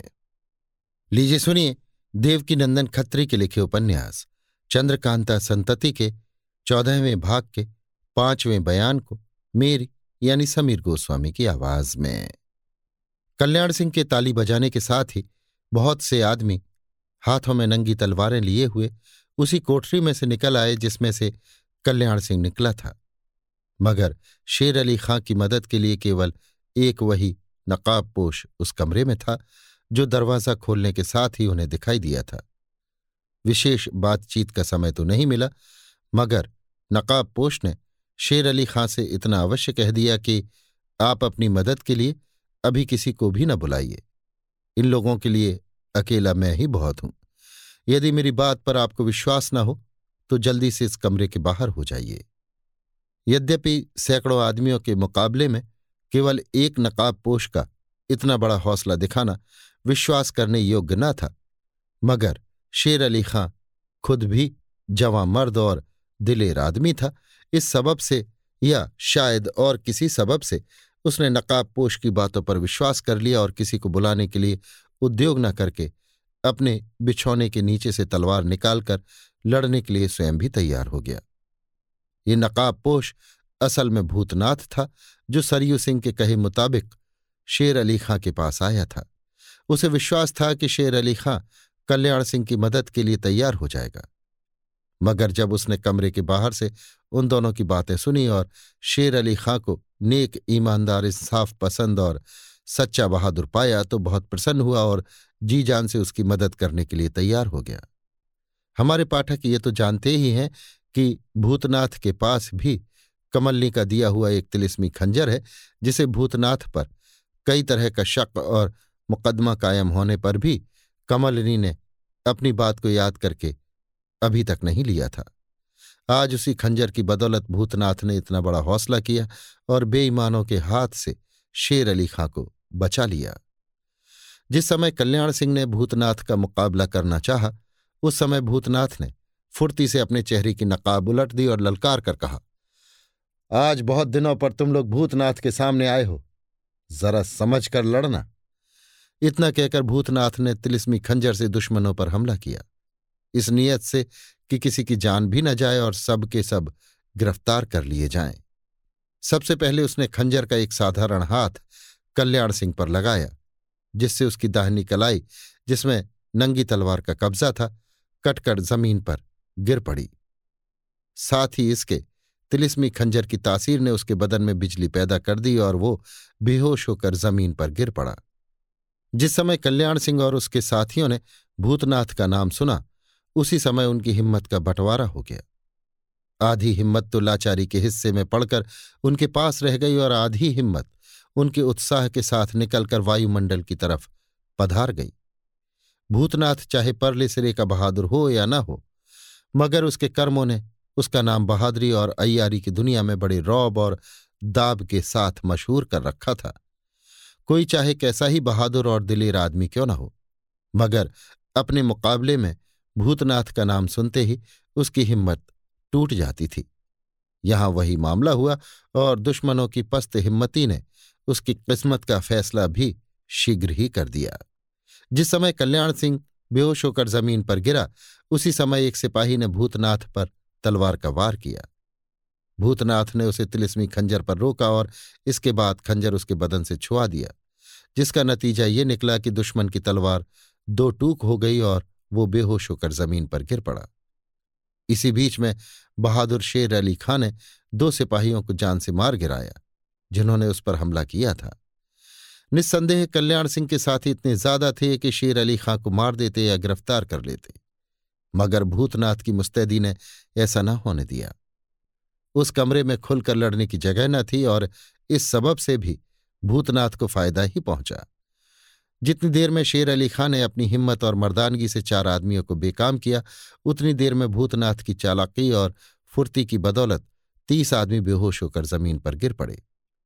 भूतनाथ के बदन पर भी हल्के दो चार जख्म लगे, साथ ही इसके भूतनाथ को इस बात का भी विश्वास हो गया कि शेर अली खां, जो कई जख्म खा चुका था ज़्यादा देर तक इन लोगों के मुकाबले में ठहर न सकेगा। अतः उसने सोचा कि जहाँ तक हो सके इस लड़ाई का फैसला जल्द ही कर देना चाहिए। ताज्जुब नहीं कि अपने साथियों को गिरते देखकर दुश्मनों का जोश बढ़ जाए, मगर उधर तो मामला ही दूसरा हो गया। अपने साथियों को बिना जख्म खाए गिरते और बेहोश होते देख दुश्मनों को बड़ा ही ताज्जुब हुआ और उन्होंने सोचा कि भूतनाथ केवल अय्यार बहादुर और लड़ाका ही नहीं है, बल्कि वो किसी देवता का प्रबल इष्ट भी रखता है, जिससे ऐसा हो रहा है। इस ख्याल के साथ ही उन लोगों ने भागने का इरादा किया। मगर ताज्जुब की बात थी कि वो रास्ता, जिधर से वे लोग आए थे, एकदम बंद हो गया था। इस सबब से पीठ दिखाकर भागने वालों की जान पर भी आफत आई। इधर तो शेर अली खां की तलवार ने कई सिपाहियों का फैसला किया और उधर भूतनाथ ने तिलिस्मी खंजर का कब्जा दबाया, जिससे बिजली की तरह चमक पैदा हुई और भागने वालों की आँखें एकदम बंद हो गईं। फिर क्या था? भूतनाथ ने थोड़ी देर में तिलिस्मी खंजर की बदौलत बाकी बचे हुओं को भी बेहोश कर दिया और उस समय गिनती करने पर मालूम हुआ कि दुश्मन के सिर्फ़ पैंतालीस आदमी थे। कल्याण सिंह ने ये बात झूठ कही थी कि मेरे साथ सौ सिपाही इस मकान में मौजूद है या आना ही चाहते हैं। इतनी बड़ी लड़ाई और कोलाहल का चुपचाप निपटारा होना असंभव था। शोरगुल, मारकाट और धरो पकड़ो की आवाज़ ने मकान के बाहर तक खबर पहुँचा दी। पहरे वाले सिपाहियों में से एक सिपाही ऊपर चढ़ा आया और यहाँ का हाल देखकर घबराकर नीचे उतर गया और अपने साथियों को खबर की। उसी समय ये बात चारों तरफ़ फैल गई और थोड़ी ही देर में राजा बीरेंद्र सिंह के बहुत से सिपाही शेर अली खां के कमरे में आ मौजूद हुए। उस समय लड़ाई खत्म हो चुकी थी और शेर अली खां तथा भूतनाथ, जिसने पुनः अपने चेहरे पर नकाब चढ़ा ली थी, बेहोश, जख्मी और मरे हुए दुश्मनों को खुशी की निगाहों से देख रहे थे। शेर अली खान ने राजा बीरेंद्र सिंह के आदमियों को देखकर कहा, तहखाने की एक गुप्त राह से राजा बीरेंद्र सिंह का दुश्मन कल्याण सिंह इतने आदमियों को लेकर बुरी नीयत से यहाँ आया था, मगर भूतनाथ की तरफ़ इशारा करके, इस बहादुर की मदद से मेरी जान बच गई और राजा बीरेंद्र सिंह का भी कुछ नुकसान ना हुआ। अब तुम लोग जहाँ तक जल्द हो सके, जिनमें जान है उन्हें कैद खाने भिजवाने का और मुर्दों के जलवा देने का बंदोबस्त करो और इस कमरे को भी साफ़ करा दो। इसके बाद उस कोठरी में, जिसमें से कल्याण सिंह और उसके साथी लोग निकले थे, ताला बंद करके शेर अली खां भूतनाथ का हाथ पकड़े हुए कमरे के बाहर सहन में निकल आया और एक किनारे खड़ा होकर बातचीत करने लगा। शेर अली इस समय आपके आ जाने से केवल मेरी जान ही नहीं बची, बल्कि राजा बीरेंद्र सिंह का भी बहुत कुछ फ़ायदा हुआ। हाँ ये तो कहिए, आप यहाँ कैसे आ पहुँचे? किसी ने आपको रोका नहीं? भूतनाथ, मुझे कोई भी नहीं रोक सकता। तेज सिंह ने मुझे एक ऐसी चीज़ दे रखी है, जिसकी बदौलत में राजा बीरेंद्र सिंह की हुकूमत के अंदर महल छोड़कर जहाँ चाहे, वहाँ जा सकता हूँ। कोई रोकने वाला नहीं। यहाँ मेरा आना कैसे हुआ, इसका जवाब भी देता हूँ। मुझे और इंद्रदेव के अय्यार सरयू सिंह को। किसी तरह इस बात की खबर लग गई कि राजा शिवदत्त और कल्याण सिंह कैद से छूट गए हैं और बहुत से लड़ाकों को लेकर तहखाने के रास्ते रोहतासगढ़ में पहुँच फसाद मचाना चाहते हैं। इस खबर ने हम दोनों को होशियार कर दिया। सरयू सिंह तो दुश्मनों के साथ भेष बदले हुए तहखाने में जा घुसा और मैं बाहर से इंतज़ाम करने के लिए आया था। ये न समझिए कि मैं सीधा आपके पास चला आया। नहीं। मैं हर तरह का इंतज़ाम करने के बाद यहाँ आया हूँ। इस समय इस किले के अंदर वाली फौज लड़ने के लिए तैयार और मुस्तैद है। बहादुर लोग चौकन्ने और महल के सब दरवाजों पर मुस्तैद हैं। तोपें गोले उगलने के लिए तैयार हैं और अय्यारों के जाल भी हर तरफ़ फैले हुए हैं। मगर इस बात की खबर मुझे कुछ भी नहीं है कि तहखाने के अंदर क्या हो रहा है या क्या हुआ। शेर अली खां बेशक तहखाने के अंदर दुश्मनों ने ज़रूर गहरा उत्पात मचाया होगा। अफसोस, आज ही के दिन राजा बीरेंद्र सिंह वगैरह को तहखाने के अंदर जाना था। भूतनाथ, इस खबर ने तो मुझे और भी बदहवास कर रखा है। क्या करूँ? तहखाने का कुछ भी भेद मुझे मालूम नहीं और न उसके पेचीले तथा मकड़ी के जाले की तरह उलझन डालने वाले रास्तों की ही मुझे अच्छी तरह खबर है। नहीं तो इस समय मैं अवश्य तहखाने के अंदर पहुँच जाता और अपनी बहादुरी तथा अयारी का तमाशा दिखलाता। शेर अली, बेशक ऐसा ही है। इस समय मेरा दिल भी इस ख्याल से बेचैन हो रहा है कि तहखाने के अंदर जाकर राजा साहब की कुछ भी मदद नहीं कर सकता।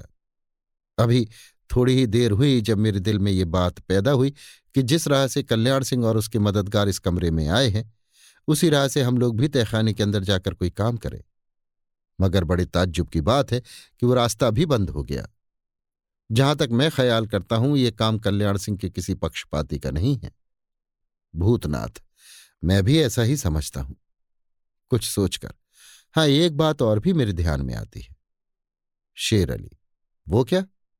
भूतनाथ, ये तो निश्चय हो ही गया कि हम लोग किसी तरह तहखाने के अंदर जाकर मदद नहीं कर सकते। और न इस किले में रहने में ही किसी तरह का फ़ायदा है। शेर अली, बेशक ऐसा ही है। भूतनाथ, तब हमको खोह के उस मुहाने पर पहुँचना चाहिए, जिस राह से दुश्मन लोग इस तहखाने में आए हैं। ताज्जुब नहीं कि दुश्मन लोग अपना काम करके या भाग के उसी राह से तहखाने के बाहर निकले। यदि ऐसा हुआ तो निस्संदेह हम लोग कोई अच्छा काम कर सकेंगे। शेर अली, खुश होकर, ठीक है, बेशक ऐसा ही होगा। अब तो विलंब करना उचित नहीं है। चलिए और जल्दी चलिए। भूतनाथ। चलिए, मैं तैयार हूँ। इतना कहकर भूतनाथ और शेर अली खान ने राजा बीरेंद्र सिंह के आदमियों को लाशों को उठवाने और जिंदों को कैद करने के विषय में पुनः समझा बुझाकर तथा और भी कुछ कह सुनकर किले के बाहर का रास्ता लिया और बहुत जल्द उस ठिकाने पर जा पहुँचे, जहाँ के लिए इरादा कर चुके थे। अभी आप सुन रहे थे देवकीनंदन खत्री के लिखे उपन्यास, चंद्रकांता संतति के चौदहवें भाग के पाँचवें बयान को मेरी यानी समीर गोस्वामी की आवाज़ में। लीजिए सुनिए देवकी नंदन खत्री के लिखे उपन्यास, चंद्रकांता संतति के चौदहवें भाग के छठवें बयान को मेरी यानी समीर गोस्वामी की आवाज़ में। कुंवर इंद्रजीत सिंह और आनंद सिंह फिर उस बड़ी तस्वीर के पास आए, जिसके नीचे महाराज सूर्यकांत का नाम लिखा हुआ था। दोनों कुमार उस तस्वीर पर फिर से गौर करने और उस लिखावट को पढ़ने लगे, जिसे पहले पढ़ चुके थे। हम ऊपर लिखाए हैं कि इस तस्वीर में कुछ लेख ऐसा भी था, जो बहुत बारीक हरफों में लिखा होने के कारण कुमार से पढ़ा नहीं गया। अब दोनों कुमार उसी को पढ़ने के लिए उद्योग करने लगे, क्योंकि उसका पढ़ना उन दोनों ने बहुत ही आवश्यक समझा। इस कमरे में जितनी तस्वीरें थीं, वे सब दीवार में बहुत ऊँचे पर न थीं, बल्कि इतनी नीचे थीं कि देखने वाला उनके मुकाबले में खड़ा हो सकता था। यही सबब था कि महाराज सूर्यकांत की तस्वीर में जो कुछ लिखा था, उसे दोनों कुमारों ने बखूबी पढ़ लिया था, मगर कुछ लेख वास्तव में बहुत ही बारीक अक्षरों में लिखा हुआ था। इसी से ये दोनों भाई उसे पढ़ न सके। दोनों भाइयों ने तस्वीर की बनावट और उसके फ्रेम पर अच्छी तरह ध्यान दिया तो चारों कोनों में छोटे छोटे चार गोल शीशे जड़े हुए दिखाई पड़े, जिनमें तीन शीशे तो पतले और एक ही रंग ढंग के थे, मगर चौथा शीशा मोटा, दलदार और बहुत साफ़ था। इंद्रजीत सिंह ने उस मोटे शीशे पर उंगली रखी तो वो हिलता हुआ मालूम पड़ा और जब कुमार ने दूसरा हाथ उसके नीचे रखकर उंगली से दबाया तो चौखटे से अलग होकर हाथ में आ रहा। इस समय आनंद सिंह तिलिस्मी खंजर हाथ में लिए हुए रोशनी कर रहे थे। उन्होंने इंद्रजीत सिंह से कहा, मेरा दिल गवाही देता है कि ये शीशा उन अक्षरों को पढ़ने में अवश्य कुछ सहायता देगा, जो बहुत बारीक होने के सबब से पढ़े नहीं जाते। इंद्रजीत सिंह, मेरा भी यही ख्याल है, और इसी सबब से मैंने इसे निकाला भी है। आनंद सिंह, इसीलिए ये मजबूती के साथ जड़ा हुआ भी नहीं था। इंद्रजीत सिंह, देखो, अब सब मालूम ही हुआ जाता है। इतना कहकर इंद्रजीत सिंह ने उस शीशे को उन बारीक अक्षरों के ऊपर रखा और वे अक्षर बड़े बड़े मालूम होने लगे। अब दोनों भाई बड़ी प्रसन्नता से उस लेख को पढ़ने लगे। ये लिखा हुआ था।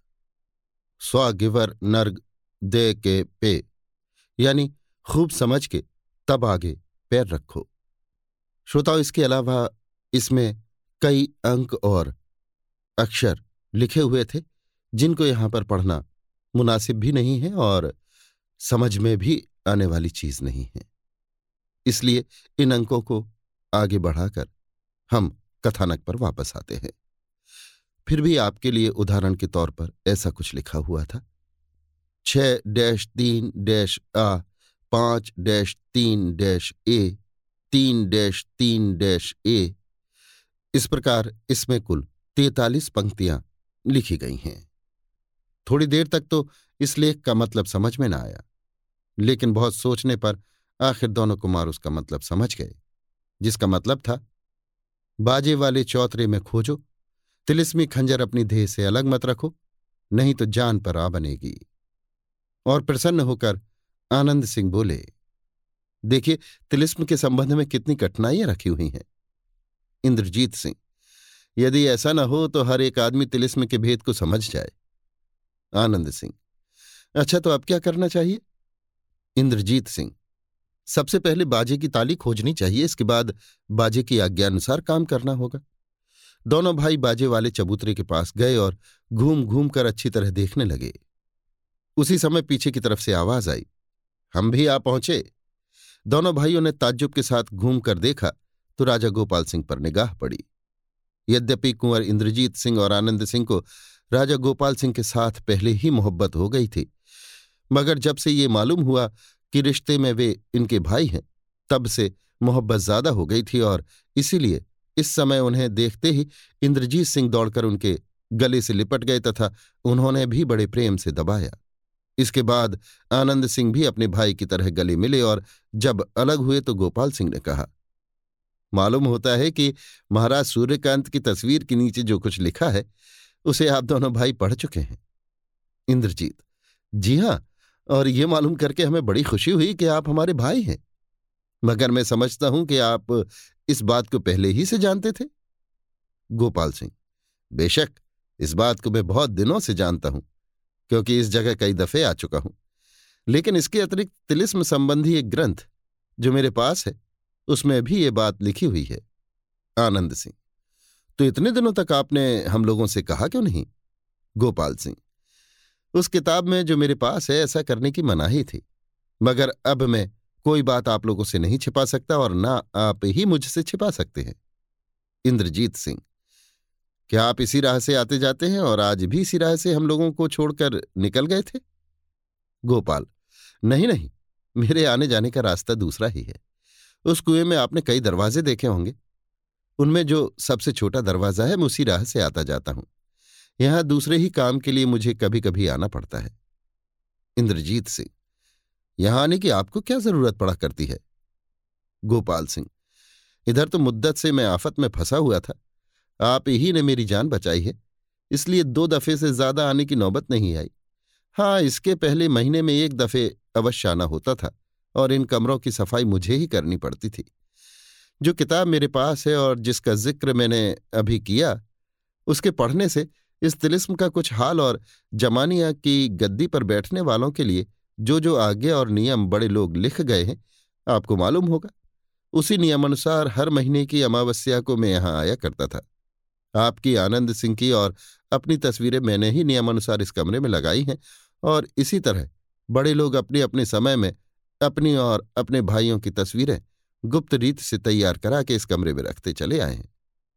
नियमानुसार ये एक आवश्यक बात थी कि जब तक आप लोग स्वयं इस कमरे में न आ जाए, मैं हर एक बात आप लोगों से छिपाऊं और इसीलिए मैं इस तिलिस्म के बाहर भी आपको नहीं ले गया, जबकि आपने बाहर जाने की इच्छा प्रकट की थी। मगर अब कोई बात छिपाने की आवश्यकता न रही। इंद्रजीत सिंह, इस बाजे का हाल भी आपको मालूम होगा? गोपाल सिंह, केवल इतना ही कि इसमें तिलिस्म के बहुत से भेद भरे हुए हैं, मगर इसकी ताली कहाँ है, सो मैं नहीं जानता। इंद्रजीत सिंह क्या आपके सामने ये बाजा कभी बोला? गोपाल सिंह।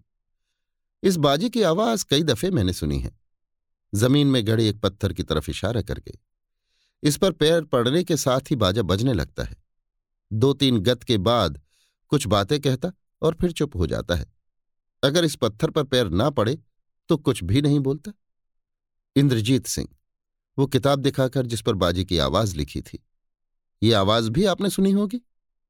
गोपाल सिंह।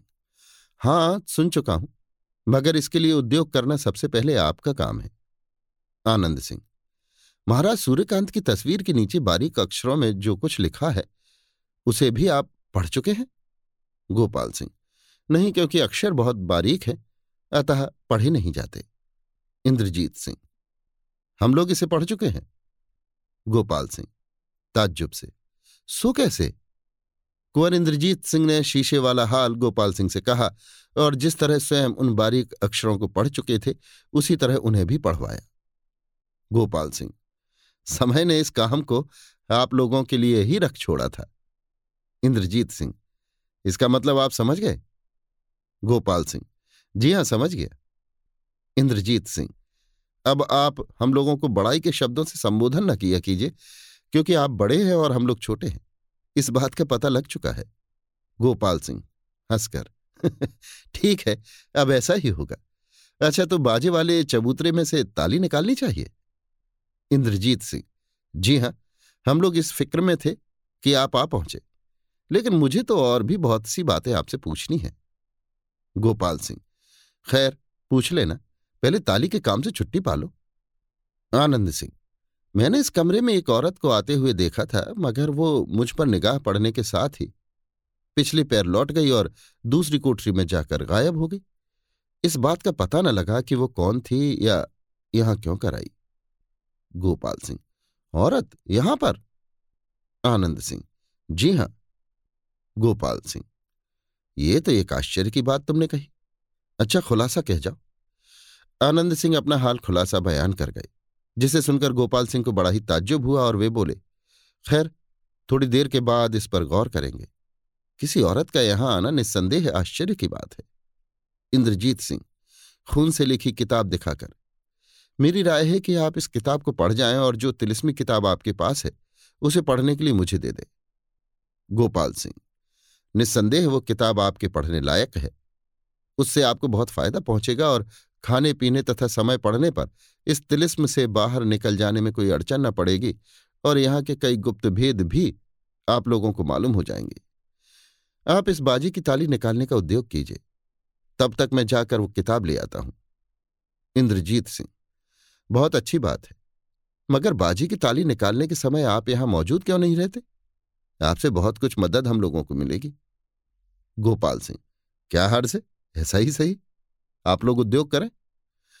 ये तो मालूम ही हो चुका था कि बाजे की ताली उसी चबूतरे में है, जिस पर बाजा रखा या जड़ा हुआ है। अस्तु तीनों भाई उसी चबूतरे की तरफ़ बढ़े। राजा गोपाल सिंह के पास भी तिलिस्मी खंजर मौजूद था, जिसे उन्होंने हाथ में ले लिया और कब्जा दबाकर रोशनी करने के बाद कहा, आप दोनों आदमी उद्योग करें, मैं रोशनी दिखाता हूँ। आनंद सिंह, आश्चर्य से, आप भी अपने पास तिलिस्मी खंजर रखते हैं? गोपाल सिंह। हाँ इसे प्राय अपने पास रखता हूँ और जब तिलिस्म के अंदर आने की आवश्यकता पड़ती है, तब तो अवश्य ही रखना पड़ता है, क्योंकि बड़े लोग ऐसा करने के लिए लिख गए हैं। कुंवर इंद्रजीत सिंह और आनंद सिंह, दोनों भाई बाजे वाले चबूतरे के चारों तरफ़ घूमने और उसे ध्यान देकर देखने लगे। वो चबूतरा किसी प्रकार की धातु का और चौखूटा बना हुआ था। उसके दो तरफ़ तो कुछ भी न था, मगर बाकी दो तरफ़ मुट्ठे लगे हुए थे, जिन्हें देख इंद्रजीत सिंह ने आनंद सिंह से कहा, मालूम होता है कि ये दोनों मुट्ठे पकड़कर खींचने के लिए बने हुए हैं। आनंद सिंह, मैं भी यही समझता हूँ। इंद्रजीत सिंह अच्छा खींचो तो सही। आनंद सिंह, मुट्ठे को अपनी तरफ़ खींच और घुमाकर। ये तो अपनी जगह से हिलता नहीं। मालूम होता है कि हम दोनों को एक साथ उद्योग करना पड़ेगा और इसीलिए इसमें दो मुट्ठे बने हुए हैं। इंद्रजीत सिंह बेशक ऐसा ही है। अच्छा हम भी दूसरे मुट्ठे को खींचते हैं। दोनों आदमियों का ज़ोर एक साथ ही लगना चाहिए। दोनों भाइयों ने आमने सामने खड़े होकर दोनों मुट्ठों को खूब मजबूती से पकड़ा और बाएँ दाहिने दोनों तरफ़ को उमेठा, मगर वो बिल्कुल न घूमा। इसके बाद दोनों ने उन्हें अपनी तरफ़ खींचा और कुछ खिंचते देखकर दोनों भाइयों ने समझा कि हमें इसमें अपनी पूरी ताकत खर्च करनी पड़ेगी। आखिर ऐसा ही हुआ। अर्थात दोनों भाइयों के खूब ज़ोर करने पर वे दोनों मुट्ठी खिंचकर बाहर निकल आए और इसके साथ ही उस चबूतरे की एक तरफ़ की दीवार, जिधर मुट्ठा नहीं था, पल्ले की तरह खुल गई। राजा गोपाल सिंह ने झुककर उसके अंदर तिलिस्मी खंजर की रोशनी दिखाई और तीनों भाई बड़े गौर से अंदर देखने लगे। एक छोटी सी चौकी नज़र आई, जिस पर छोटी सी तांबे की तख्ती के ऊपर एक चाबी रखी हुई थी। इंद्रजीत सिंह ने अंदर की तरफ़ हाथ बढ़ाकर चौकी खींचनी चाहिए मगर वो अपनी जगह से ना हिली। तब उन्होंने तांबे की तख्ती और ताली उठा ली और पीछे की तरफ़ हटकर उस खुले हुए पल्ले को बंद करना चाहा, मगर वो भी बंद न हुआ। लाचार उसे उसी तरह छोड़ दिया। तांबे की तख्ती पर दोनों भाइयों ने निगाह डाली तो मालूम हुआ कि उस पर बाजे में ताली लगाने की तरकीब लिखी हुई है और ताली वही है जो तख्ती के साथ थी। गोपाल सिंह, इंद्रजीत सिंह से। ताली तो अब आपको मिल ही गई। मैं उचित समझता हूँ कि थोड़ी देर के लिए आप लोग यहाँ से चलकर बाहर की हवा खाएँ और सुस्ताने के बाद फिर जो कुछ मुनासिब समझे करे। इंद्रजीत सिंह, हाँ, मेरी भी यही इच्छा है। इस बंद जगह में बहुत देर तक रहने से तबीयत घबरा गई है और सिर में चक्कर आ रहा है। आनंद सिंह, मेरी भी यही हालत है? और प्यास बड़ी ज़ोर की मालूम होती है। गोपाल सिंह, बस तो इस समय यहाँ से चले जाना ही बेहतर है। हम आप लोगों को एक बाग में ले चलते हैं, जहाँ हर तरह का आराम मिलेगा और खाने पीने का भी सुविधा होगा। इंद्रजीत सिंह। बहुत अच्छा। चलिए किस रास्ते से चलना होगा? गोपाल सिंह। इसी राह से जिससे आप आए हैं? इंद्रजीत सिंह। तब तो वो कमरा भी आनंद के देखने में आ जाएगा, जिसे मैं स्वयं इन्हें दिखाना चाहता था। अच्छा चलिए। राजा गोपाल सिंह अपने दोनों भाइयों को साथ लिए हुए वहाँ से रवाना हुए और उस कोठरी में गए, जिसमें से आनंद सिंह ने अपने भाई इंद्रजीत सिंह को आते देखा था। उस जगह इंद्रजीत सिंह ने राजा गोपाल सिंह से कहा क्या आप इसी राह से यहाँ आते थे? मुझे तो इस दरवाजे की जंजीर खंजर से काटनी पड़ी थी। गोपाल सिंह, ठीक है, मगर हम इस ताले को हाथ लगाकर एक मामूली इशारे से खोल लिया करते थे। आनंद सिंह, इस तिलिस्म में जितने ताले हैं, क्या वे सब इशारे ही से खुला करते हैं या किसी खटके पर हैं? गोपाल सिंह, सब तो नहीं, मगर कई ऐसे ताले हैं जिनका हाल हमें मालूम है। इतना कहकर गोपाल सिंह आगे बढ़े और उस विचित्र कमरे में पहुँचे जिसके बारे में इंद्रजीत सिंह ने आनंद सिंह से कहा था कि उस कमरे में जो कुछ मैंने देखा, सो कहने योग्य नहीं बल्कि इस योग्य है कि तुम्हें अपने साथ ले चलकर दिखाऊँ। वास्तव में वो कमरा ऐसा ही था। उसके देखने से आनंद सिंह को भी बड़ा ही आश्चर्य हुआ। मगर अवश्य ही वो राजा गोपाल सिंह के लिए कोई नई बात न थी, क्योंकि वे कई दफ़ा उस कमरे को देख चुके थे। तिलिस्मी खंजर की तेज रोशनी के कारण वहाँ की कोई चीज़ ऐसी न थी जो साफ़ साफ़ दिखाई न देती हो और इसीलिए वहाँ की सब चीज़ों को दोनों भाइयों ने खूब ध्यान देकर देखा। इस कमरे की लंबाई लगभग पच्चीस हाथ के होगी और ये इतना ही चौड़ा भी होगा। चारों कोनों में चार जड़ाऊ सिंहासन रखे हुए थे और उन पर बड़े बड़े चमकदार हीरे, मानिक पन्ने और मोतियों के ढेर लगे हुए थे। उनके नीचे सोने की थालियों में कई प्रकार के जड़ाऊ जेवर रखे हुए थे, जो औरतों और मर्दों के काम में आ सकते थे। चारों सिंहासनों के बगल से लोहे के मेहराबदार खंभे निकले हुए थे, जो कमरे के बीचों बीच में आकर डेढ़ पुरसे की ऊंचाई पर मिल गए थे और उनके सहारे एक आदमी लटक रहा था, जिसके गले में लोहे की जंजीर फांसी के ढंग पर लगी हुई थी। देखने से यही मालूम होता था कि ये आदमी इस तौर फांसी पर लटकाया गया है। उस आदमी के नीचे एक हसीन औरत सिर के बाल खोले इस ढंग से बैठी हुई थी, जैसे उस लटकते हुए आदमी का मातम कर रही हो। तथा उसके पास ही एक दूसरी औरत हाथ में लालटेन लिए खड़ी थी, जिसे देखने के साथ ही आनंद सिंह बोल उठे, ये वही औरत है जिसे मैंने उस कमरे में देखा था और जिसका हाल आप लोगों से कहा था। फ़र्क केवल इतना ही है कि इस समय इसके हाथ वाली लालटेन बुझी हुई है। गोपाल सिंह, तुम भी अनोखी बात करते हो, भला ऐसा कभी हो सकता है? आनंद सिंह। हो सके चाहे ना हो सके, मगर ये औरत निस्संदेह वही है जिसे मैं देख चुका हूँ। अगर आपको विश्वास ना हो तो इससे पूछ कर देखिए। गोपाल सिंह, हंसकर, क्या तुम इसे सजीव समझते हो? आनंद सिंह तो क्या ये निर्जीव है? गोपाल सिंह, बेशक ऐसा ही है। तुम इसके पास जाओ और जरा हिला डुला कर देखो। आनंद सिंह उस औरत के पास गए और कुछ देर तक खड़े होकर देखते रहे। मगर बड़ों के लिहाज से ये सोचकर हाथ नहीं लगाते थे कि कहीं ये सजीव न हो। राजा गोपाल सिंह उनका मतलब समझ गए और स्वयं उस पुतली के पास जाकर बोले, खाली देखने से पता न लगेगा। इसे हिला डुलाकर और ठोंक कर देखो। इतना कहकर उसने पुतली के सिर पर दो तीन चपतें जमाई, जिससे एक प्रकार की आवाज़ पैदा हुई, जैसे किसी धातु की पोली चीज़ को ठोंकने से निकलती है। उस समय आनंद सिंह का शक दूर हुआ और वे बोले निसंदेह ये निर्जीव है। मगर वो औरत भी ठीक वैसी ही थी। डील, डॉल, रंग, ढंग, कपड़ा, लत्ता, किसी भी बात में फ़र्क नहीं है। ईश्वर जाने क्या मामला है? गोपाल सिंह, ईश्वर जाने क्या भेद है? परंतु जब से तुमने ये बात कही है, हमारे दिल को एक खुटका सा लग गया है।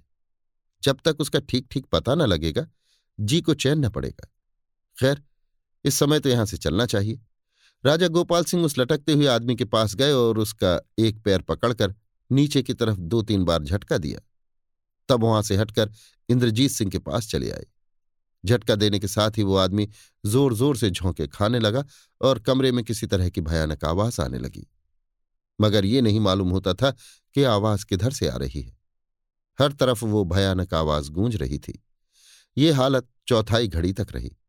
इसके बाद ज़ोर की आवाज़ हुई और सामने की तरफ़ एक छोटा सा दरवाज़ा खुला हुआ दिखाई दिया। उस समय कमरे में किसी तरह की आवाज़ सुनाई न देती थी। हर तरह से सन्नाटा हो गया था। दोनों भाइयों को साथ लिए राजा गोपाल सिंह दरवाजे के अंदर गए, जो अभी तक खुला था। उसके अंदर ऊपर चढ़ने के लिए सीढ़ियाँ बनी हुई थी, जिस राह से तीनों भाई ऊपर चढ़ गए और अपने को एक छोटे से नजरबाग में पाया। ये बाग यद्यपि छोटा था, मगर बहुत ही खूबसूरत और सूफिया किते का बना हुआ था। संगमरमर की बारीक नालियों में नहर का जल चकाबू के नक्शे की तरह घूम फिरकर बाग की खूबसूरती को बढ़ा रहा था।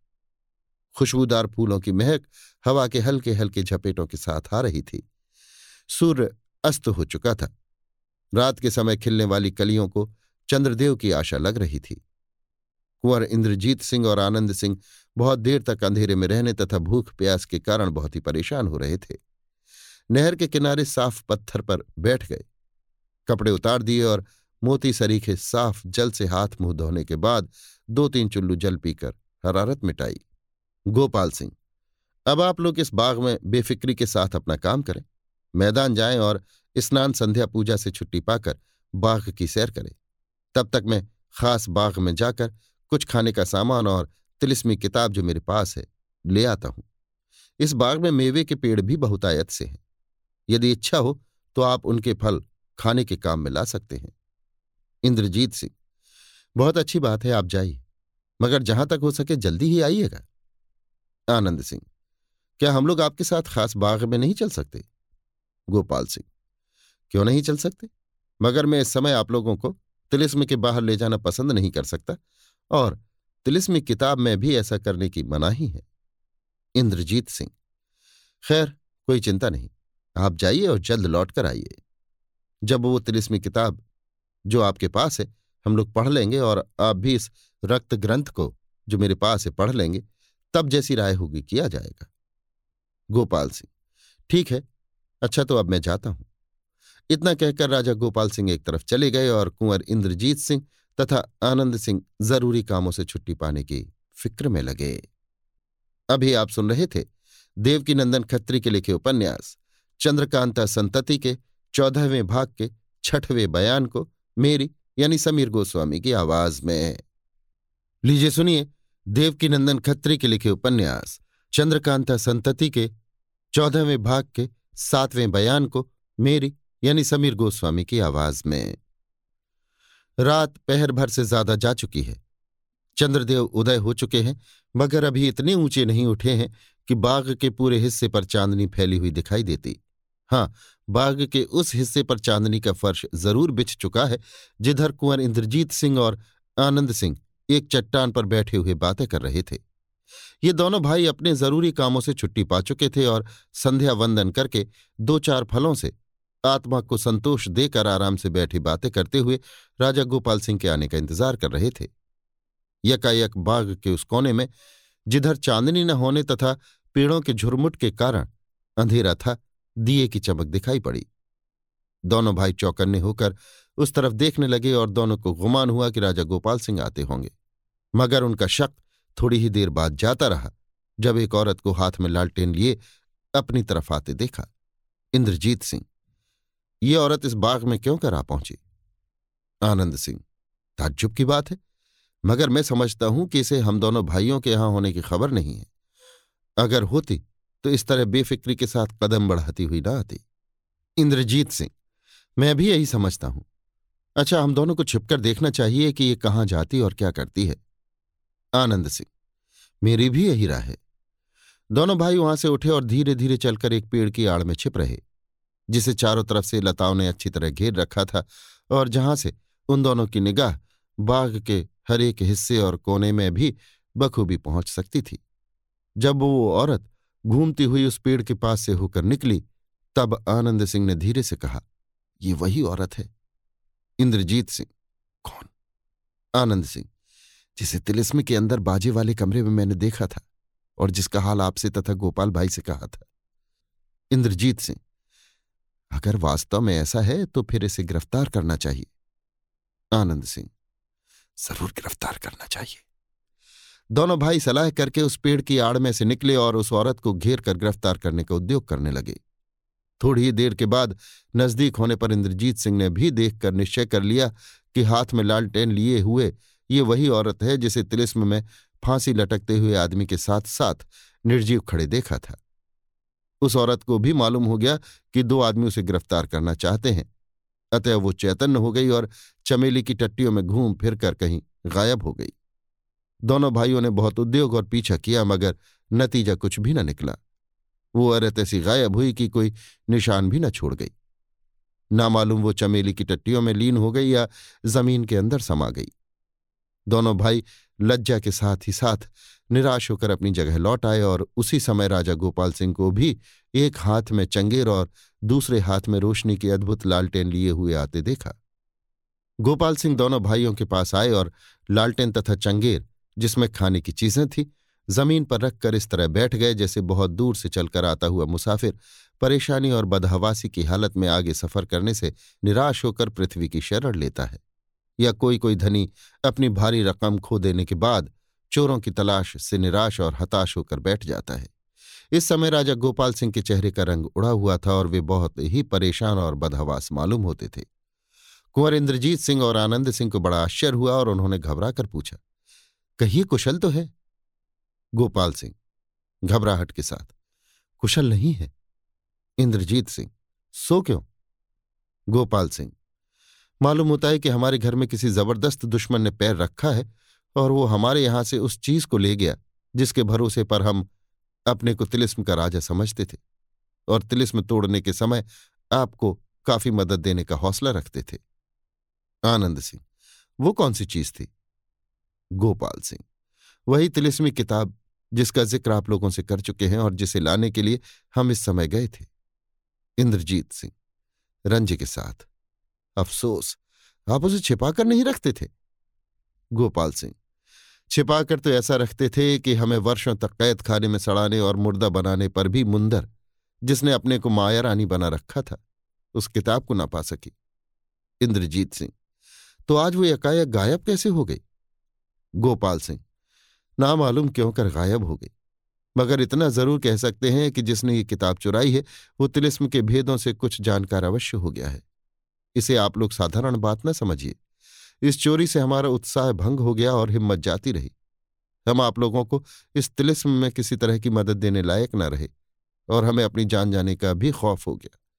इतना ही नहीं, सबसे ज़्यादा तरद्दुद की बात तो ये है कि वो चोर आश्चर्य नहीं कि अब आप लोगों को भी दुख दे।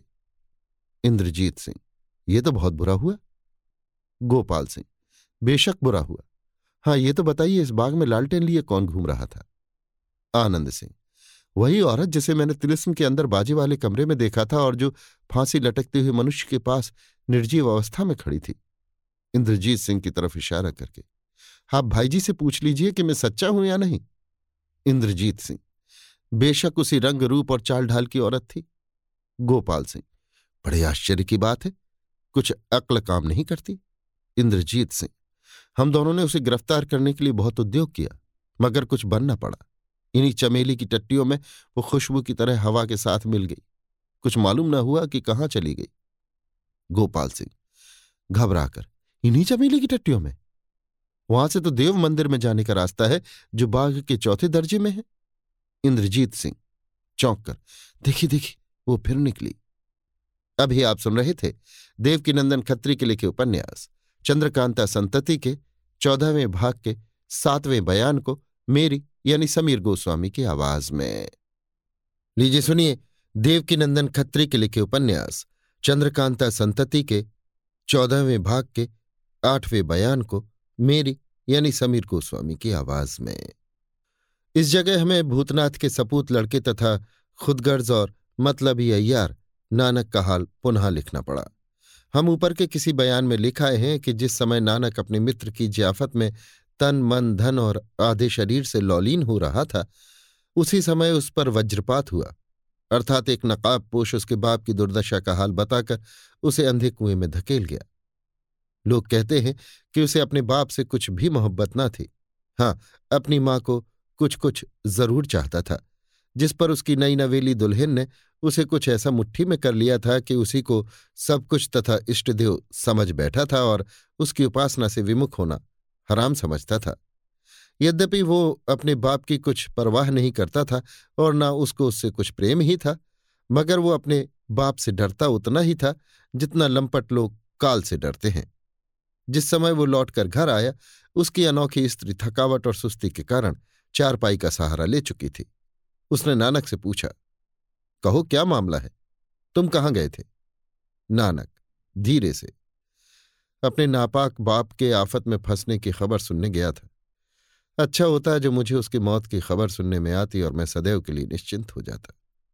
स्त्री, आश्चर्य से, अपने प्यारे ससुर के बारे में ऐसी बात तो आज तक तुम्हारी जबान से कभी सुनने में ना आई थी? नानक, क्यों कर सुनने में आती? जबकि अपने इस सच्चे भाव को मैं आज तक मंत्र की तरह छिपाए हुए था। आज एकाएक मेरे मुँह से ऐसी बात तुम्हारे सामने निकल गई। इसके बाद फिर कभी कोई शब्द ऐसा मेरे मुँह से न निकलेगा, जिससे कोई समझ जाए कि मैं अपने बाप को नहीं चाहता। तुम्हें मैं अपनी जान समझता हूँ और आशा है कि इस बात को, जो एकाएक मेरे मुँह से निकल गई है, तुम भी जान ही की तरह हिफाजत करो कि जिसमें कोई सुनने ना पावे। अगर कोई सुन लेगा तो मेरी बड़ी खराबी होगी। क्योंकि मैं अपने बाप को यद्यपि मानता तो कुछ नहीं हूँ, मगर उससे डरता बहुत हूँ, क्योंकि वो बड़ा ही शैतान और भयानक आदमी है। यदि वो जान जाएगा कि मैं उसके साथ खुदगर्जी का बर्ताव करता हूँ तो वो मुझे जान से ही मार डालेगा। स्त्री, नहीं नहीं, मैं ऐसी बात कभी किसी के सामने नहीं कह सकती जिससे तुम पर मुसीबत आए।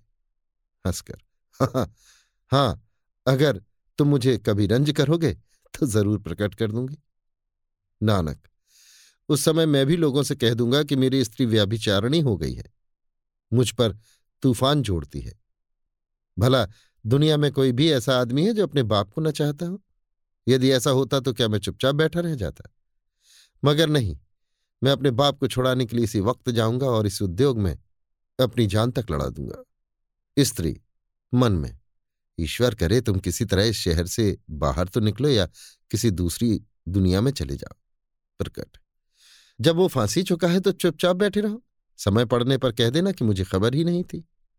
नानक, नहीं, मैं ऐसा कदापि नहीं कह सकता क्योंकि गोपी कृष्ण यानी नकाबपोश जिससे इस बात की मुझे खबर मिली है, बड़ा दुष्ट आदमी है। समय पड़ने पर वो अवश्य कह देगा कि मैंने इस बात की तिल नानक को दे दी थी। स्त्री अच्छा तुम खुलासा कह जाओ कि क्या क्या खबर सुनने में आई है। नानक ने नकाबपोश की जबानी जो कुछ सुना था, अपनी प्यारी स्त्री से कहा उसके बाद उसे बहुत कुछ समझा बुझाकर सफ़र की पूरी तैयारी करके अपने बाप को छुड़ाने की फ़िक्र में वहाँ से रवाना हो गया। भूतनाथ के संगी साथी लोग मामूली न थे, बल्कि बड़े ही बदमाश लड़ाके, शैतान और फसादी लोग थे तथा चारों तरफ़ ऐसे ढंग से घूमा करते थे कि समय पड़ने पर जब भूतनाथ उन लोगों की खोज करता तो विशेष परिश्रम किए बिना ही उनमें से कोई न कोई मिल ही जाता था। इसके अतिरिक्त भूतनाथ ने अपने लिए कई अड्डे भी मुकर्र कर लिए थे, जहाँ उसके संग साथियों में से कोई न कोई अवश्य रहा करता था और उन अड्डों में कई अड्डे ऐसे थे जिनका ठिकाना नानक को मालूम था। ऐसा ही एक अड्डा गया जी से थोड़ी दूर पर बराबर की पहाड़ी के ऊपर था, जहाँ अपने बाप का पता लगाता हुआ नानक जा पहुँचा। उस समय भूतनाथ के साथियों में से तीन आदमी वहाँ मौजूद थे। नानक ने उन लोगों से अपने बाप का हाल पूछा और जो कुछ उन लोगों को मालूम था उन्होंने कहा। इत्तेफाक से उसी समय मनोरमा को लिए हुए भूतनाथ भी वहाँ आ पहुँचा और अपने सपूत लड़के को देखकर बहुत खुश हुआ। भूतनाथ ने मनोरमा को तो अपने आदमियों के हवाले किया और नानक का हाथ पकड़ के एक किनारे ले जाने के बाद जो कुछ उस पर बीता था सब व्यवहार कह सुनाया। नानक अफसोस के साथ मुँह बनाकर, अफसोस आपने इन बातों की मुझे कुछ भी खबर न दी। अगर गोपी कृष्ण आपकी परेशानी का कुछ हाल मुझसे न कहते तो मुझे गुमान भी न होता। भूतनाथ, खैर जो कुछ होना था वो हो गया। अब तुम मनोरमा को लेकर वहाँ जाओ, जहाँ तुम्हारी माँ रहती है और जिस तरह हो सके मनोरमा से पूछकर बलभद्र सिंह का पता लगाओ। मगर एक आदमी को साथ ज़रूर लिए जाओ, क्योंकि आजकल तुम्हारी माँ जिस ठिकाने रहती है, यद्यपि वहाँ का हाल तुमसे हमने कह दिया मगर रास्ता इतना खराब है कि बिना आदमी साथ लिए तुम्हें कुछ भी पता न लगेगा। नानक, जो आज्ञा तो क्या इस समय आप सीधे रोहतासगढ़ जाएँगे? भूतनाथ हाँ ज़रूर जाएँगे, क्योंकि ऐसे समय में शेर अली खां से मिलना आवश्यक है। मगर जब तक हम ना आवे, तुम अपनी माँ के पास रहना और जिस तरह हो सके बलभद्र सिंह का पता लगाना। इसके बाद नानक को लिए हुए भूतनाथ फिर अपने आदमियों के पास चला आया और एक आदमी को धन्नू सिंह का पता बताकर, जिसे कैद करके कहीं रख आया था, कहा कि तुम धन्नू सिंह को यहाँ से लाकर हमारे घर पहुँचा दो और फिर इसी ठिकाने आकर रहो। इन कामों से छुट्टी पाने के बाद भूतनाथ रोहतासगढ़ में शेर अली खां के पास गया और वहाँ जो कुछ हुआ, सो हमारे प्रेमी पाठक पढ़ चुके हैं। अभी आप सुन रहे थे देवकीनंदन खत्री के लिखे उपन्यास, चंद्रकांता संतति के चौदहवें भाग के आठवें बयान को मेरी यानी समीर गोस्वामी की आवाज़ में। लीजिए सुनिए देवकीनंदन खत्री के लिखे उपन्यास, चंद्रकांता संतति के चौदहवें भाग के नौवें बयान को मेरी यानी समीर गोस्वामी की आवाज़ में। दोपहर का समय है, हवा खूब तेज चल रही है। मैदान में चारों तरफ़ बागुले उड़ते दिखाई दे रहे हैं। ऐसे समय में एक बहुत फैले हुए और गुंजा नाम के पेड़ के नीचे नानक और भूतनाथ का सिपाही जिसने अपना नाम दाऊ बाबा रखा हुआ था, बैठे हुए सफ़र की हरारत मिटा रहे हैं। पास ही में मनोरमा भी बैठी है, जिसके हाथ पैर कमंद से बंधे हुए हैं। थोड़ी ही दूर पर एक घोड़ी चल रही थी, जिसकी लंबी बागडोर एक डाल के साथ बंधी हुई थी और जिस पर मनोरमा को लाद के वे लोग लाए थे। इस समय सफ़र की हरारत मिटाने और धूप का समय टाल देने के लिए वे लोग इस पेड़ के नीचे बैठे हुए बात कर रहे हैं। नानक मनोरमा से। मुझे तुम्हारी शक्ल सूरत पर रहम आता है। तुम नाहक ही एक बदकार और नकली माया रानी के लिए अपनी जान दे रही हो। मनोरमा, लंबी सांस लेकर, बात तो ठीक है, मगर अब जान बचने की कोई उम्मीद भी तो नहीं है। सच कहती हूँ कि इस ज़िंदगी का मज़ा मैंने कुछ भी नहीं पाया। मेरे पास करोड़ों रुपए की जमा मौजूद है, मगर वो इस समय मेरे किसी अर्थ की नहीं। ना मालूम उस पर किसका कब्जा होगा और उसे पाकर कौन आदमी अपने को भाग्यवान मानेगा या शायद लावारिसी माल समझकर राजा ही? नानक, तुम रोती क्यों हो? आँखें पहुंचो तुम्हारा रोना मुझे अच्छा नहीं मालूम होता। मैं सच कहता हूँ कि तुम्हारी जान बच सकती है और तुम अपनी दौलत का आनंद अच्छी तरह भोग सकती हो। यदि बलभद्र सिंह और इंदिरा का पता बता दो। मनोरमा मैं बलभद्र सिंह और इंदिरा का पता भी बता सकती हूँ और अपनी कुछ दौलत भी तुमको दे सकती हूँ। यदि मेरी जान बच जाए, यदि तुम एक सलूक मेरे साथ करो। नानक, वो कौन सा सलूक है जो तुम्हारे साथ करना होगा? हाय, मुझे तुम्हारी सूरत पर दया आती है। मैं नहीं चाहता कि एक ऐसी खूबसूरत परी दुनिया से उठ जाए। मनोरमा, वो बात बहुत गुप्त है, इसलिए मैं नहीं चाहती कि उसे सिवाय तुम्हारे कोई और सुने। दाऊ बाबा लो, हम आप ही अलग हो जाते हैं। तुम लोग अपना मज़े में बातें करो। हमें इन सब बखेड़ों से कोई मतलब नहीं। हमें तो मालिक का काम होने से मतलब है। तब तक दो एक चिलम गांजा उड़ा के सफ़र की थकावट मिटाते हैं। इतना कहकर दाऊ बाबा, जो वास्तव में एक मस्त आदमी था, उठकर कुछ दूर चला गया और अपने सफरी बटुए में से चकमक निकालकर आग सुलगाने के बाद आनंद के साथ गांजा मलने लगा। इधर नानक उठकर मनोरमा के पास जा बैठा। नानक लो कहो अब क्या कहती हो? मनोरमा, ये तो तुम जानते हो कि मेरे पास बड़ी दौलत है। नानक हाँ सो मैं खूब जानता हूँ कि तुम्हारे पास करोड़ों रुपए की जमा मौजूद है। मनोरमा, और ये भी जानते हो कि तुम्हारी प्यारी राम भोली भी मेरे ही कब्जे में है? नानक, चौंक कर, नहीं, सो तो मैं नहीं जानता।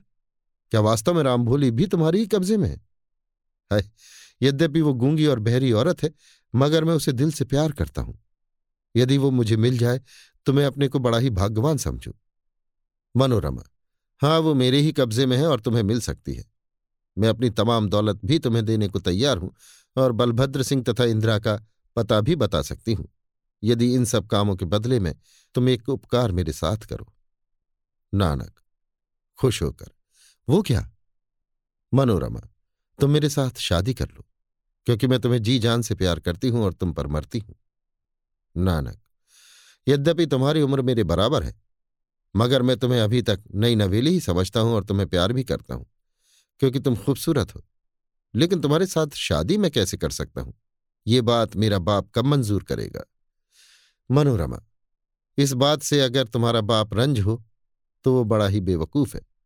बलभद्र सिंह के मिलने से उसकी जान बचती है और इंदिरा के मिलने से वो इंद्रदेव का प्रेम पात्र बनकर आनंद के साथ अपनी ज़िंदगी बितावेगा। तुम्हारे अमीर होने से भी उसको फ़ायदा ही पहुंचेगा। इसके अतिरिक्त तुम्हारी राम भोली तुम्हें मिलेगी और मैं तुम्हारी होकर ज़िंदगी भर तुम्हारी सेवा करूँगी। तुम खूब जानते हो कि माया रानी के फेर में पड़े रहने के कारण अभी तक मेरी शादी नहीं हुई। नानक, मुस्कुराकर, मगर दो चार प्रेमियों से प्रेम ज़रूर कर चुकी हो। मनोरमा हाँ इस बात से मैं इनकार नहीं कर सकती।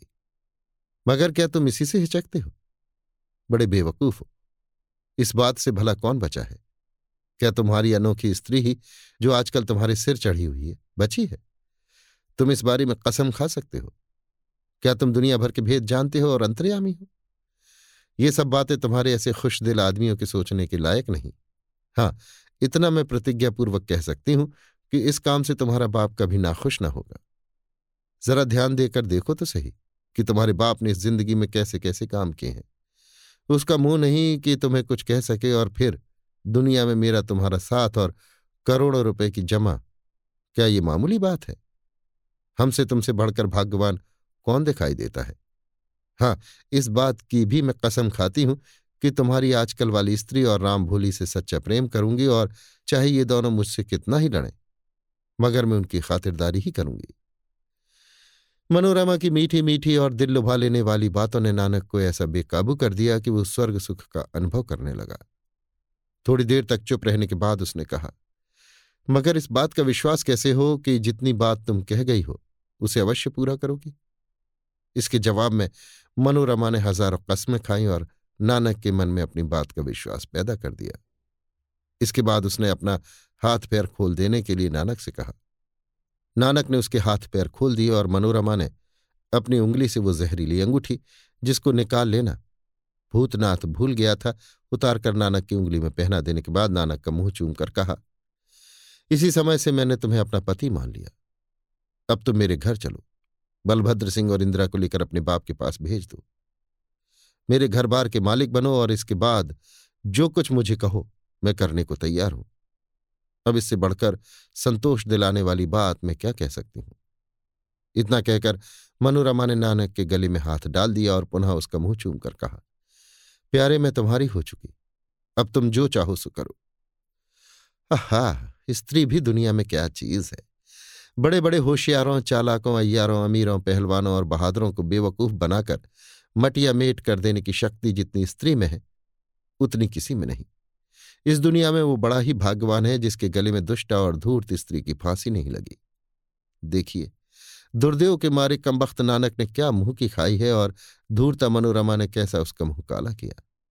मज़ा तो ये है कि स्त्री रत्न पाने के साथ ही दौलत भी पाने की खुशी ने उसे और भी अंधा बना दिया और जिस समय मनोरमा ने जहरीली अंगूठी नानक की उंगली में पहनाकर उसके गुण की प्रशंसा की, उस समय तो नानक को निश्चय हो गया कि बस ये हमारी हो चुकी। उसने सोचा कि इसे अपनाने में अगर भूतनाथ रंज भी हो जाए तो कोई परवाह की बात नहीं है, और रंज होने का सबब ही क्या है? बल्कि उसे तो खुश होना चाहिए, क्योंकि मेरे ही सबब से उसकी जान बचेगी। नानक ने भी मनोरमा के गले में हाथ डाल के उससे कुछ ज़्यादा ही प्रेम का बर्ताव किया, जो मनोरमा ने नानक के साथ किया था, और तब कहा अच्छा तो अब मैं भी तुम्हारा हो चुका। तुम भी जहाँ तक जल्द हो सके अपना वायदा पूरा करो। मनोरमा मैं तैयार हूँ।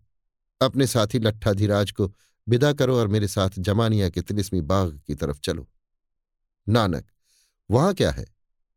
मनोरमा बलभद्र सिंह और इंदिरा उसी में कैद है। पहले उन्हीं को छुड़ाकर तुम्हारे बाप को खुश करना उचित समझती हूँ। नानक हाँ ये राय बहुत अच्छी है। मैं अभी अपने साथी को समझा बुझाकर विदा करता हूँ। इतना कहकर नानक अपने साथी के पास चला जो गांजे का दम लगा रहा था। मनोरमा का हाल नमक मिर्च लगाकर उससे कहा और समझा बुझाकर उसी अड्डे पर जहाँ से आया था, चले जाने के लिए राज़ी किया, बल्कि उसे विदा करके पुनः मनोरमा के पास चला आया। मनोरमा, तुम्हारा साथी तो सहज ही में चला गया। नानक, आखिर वो मेरे बाप का नौकर ही तो है, अतः जो कुछ मैं कहूँगा उसे मानना ही पड़ेगा। हाँ तो अब तुम भी चलने के लिए तैयार हो जाओ। मनोरमा, खड़ी होकर, मैं तैयार हूँ, आओ। नानक, ऐसे नहीं, मेरे बटुए में कुछ खाने की चीज़ें मौजूद हैं। लोटा डोरी भी तैयार है। वो देखो सामने कुआँ भी है। अस्तु कुछ खा पी कर आत्मा को हरा कर लेना चाहिए, जिसमें सफ़र की तकलीफ़ मालूम न पड़े। मनोरमा, जो आज्ञा। नानक ने बटुए में से कुछ खाने को निकाला और कुएँ में से जल खींचकर मनोरमा के सामने रखा। मनोरमा, पहले तुम खा लो, फिर तुम्हारा जूठा जो बचेगा उसे मैं खाऊँगी। नानक, नहीं नहीं, ऐसा क्या? तुम भी खाओ और मैं भी खाऊं। मनोरमा, ऐसा कदापि ना होगा। अब मैं तुम्हारी स्त्री हो चुकी और सच्चे दिल से हो चुकी। फिर जैसा मेरा धर्म है, वैसा ही करूँगी। नानक ने बहुत कहा, मगर मनोरमा ने कुछ भी न सुना। आखिर नानक को पहले खाना पड़ा। थोड़ा सा खाकर नानक ने जो कुछ छोड़ दिया, मनोरमा उसी को खाकर चलने के लिए तैयार हो गई। नानक ने घोड़ा कसा और दोनों आदमी उसी पर सवार होकर जंगल ही जंगल पूरब की तरफ़ चल निकले इस समय जिस राह से मनोरमा कहती थी, नानक उसी राह से जाता था। शाम होते होते ये दोनों उसी खंडहर के पास पहुँचे जिसमें हम पहले भूतनाथ और शेर सिंह का हाल लिखाए हैं, जहाँ राजा बीरेंद्र सिंह को शिवदत्त ने घेर लिया था। जहाँ से शिवदत्त को रूहा ने चकमा देकर फंसाया था या जिसका हाल ऊपर कई दफे लिखा जा चुका है। मनोरमा, अब यहाँ ठहर जाना चाहिए। नानक, क्यों? मनोरमा ये तो आपको मालूम हो ही चुका है कि इस खंडहर में से एक सुरंग जमानिया के तिलिस्मी बाग तक गई हुई है। नानक हाँ इसका हाल मुझे अच्छी तरह मालूम हो चुका है। इसी सुरंग की राह से मायारानी या उसके मददगारों ने पहुंचकर इंद्रजीत सिंह और आनंद सिंह के साथ और भी कई आदमियों को गिरफ़्तार कर लिया था। मनोरमा तो अब मैं चाहती हूँ कि उसी राह से जमानिया वाले तिलिस्मी बाग के दूसरे दर्जे में पहुंचूं और दोनों कैदियों को इस तरह निकाल बाहर करूँ कि किसी को किसी तरह का गुमान न होने पावे। मैं इस सुरंग का हाल अच्छी तरह जानती हूँ। इस राह से कई दफे आई और गई हूँ। इतना ही नहीं, बल्कि इस सुरंग की राह से जाने में और भी एक बात का सुभीता है। नानक, वो क्या? मनोरमा, इस सुरंग में बहुत सी चीज़ें ऐसी हैं, जिन्हें हम लोग हज़ारों रुपए खर्चने और वर्षों परेशान होने पर भी नहीं पा सकते और वे चीज़ें हम लोगों के बड़े काम की हैं। जैसे अय्यारी के काम में आने लायक तरह तरह की रोगनी पोशाकें, जो ना तो पानी में भीगे और ना आग में जले। एक से एक बढ़ के मज़बूत और हल्के कमंद। पचासों तरह के नकाब तरह तरह की दवाइयाँ, पचासों किस्म के अनमोल इत्र, जो अब मयसर नहीं हो सकते। इनके अतिरिक्त ऐश व आराम की भी सैकड़ों चीज़ें तुमको दिखाई देंगी, जिन्हें अपने साथ लेते चलेंगे। धीरे से। और माया रानी का एक जवाहिर खाना भी इस सुरंग में है। नानक, वाह वाह! तब तो ज़रूर इसी सुरंग की राह चलना चाहिए। इससे बढ़कर एक पंथ दो काज हो ही नहीं सकता।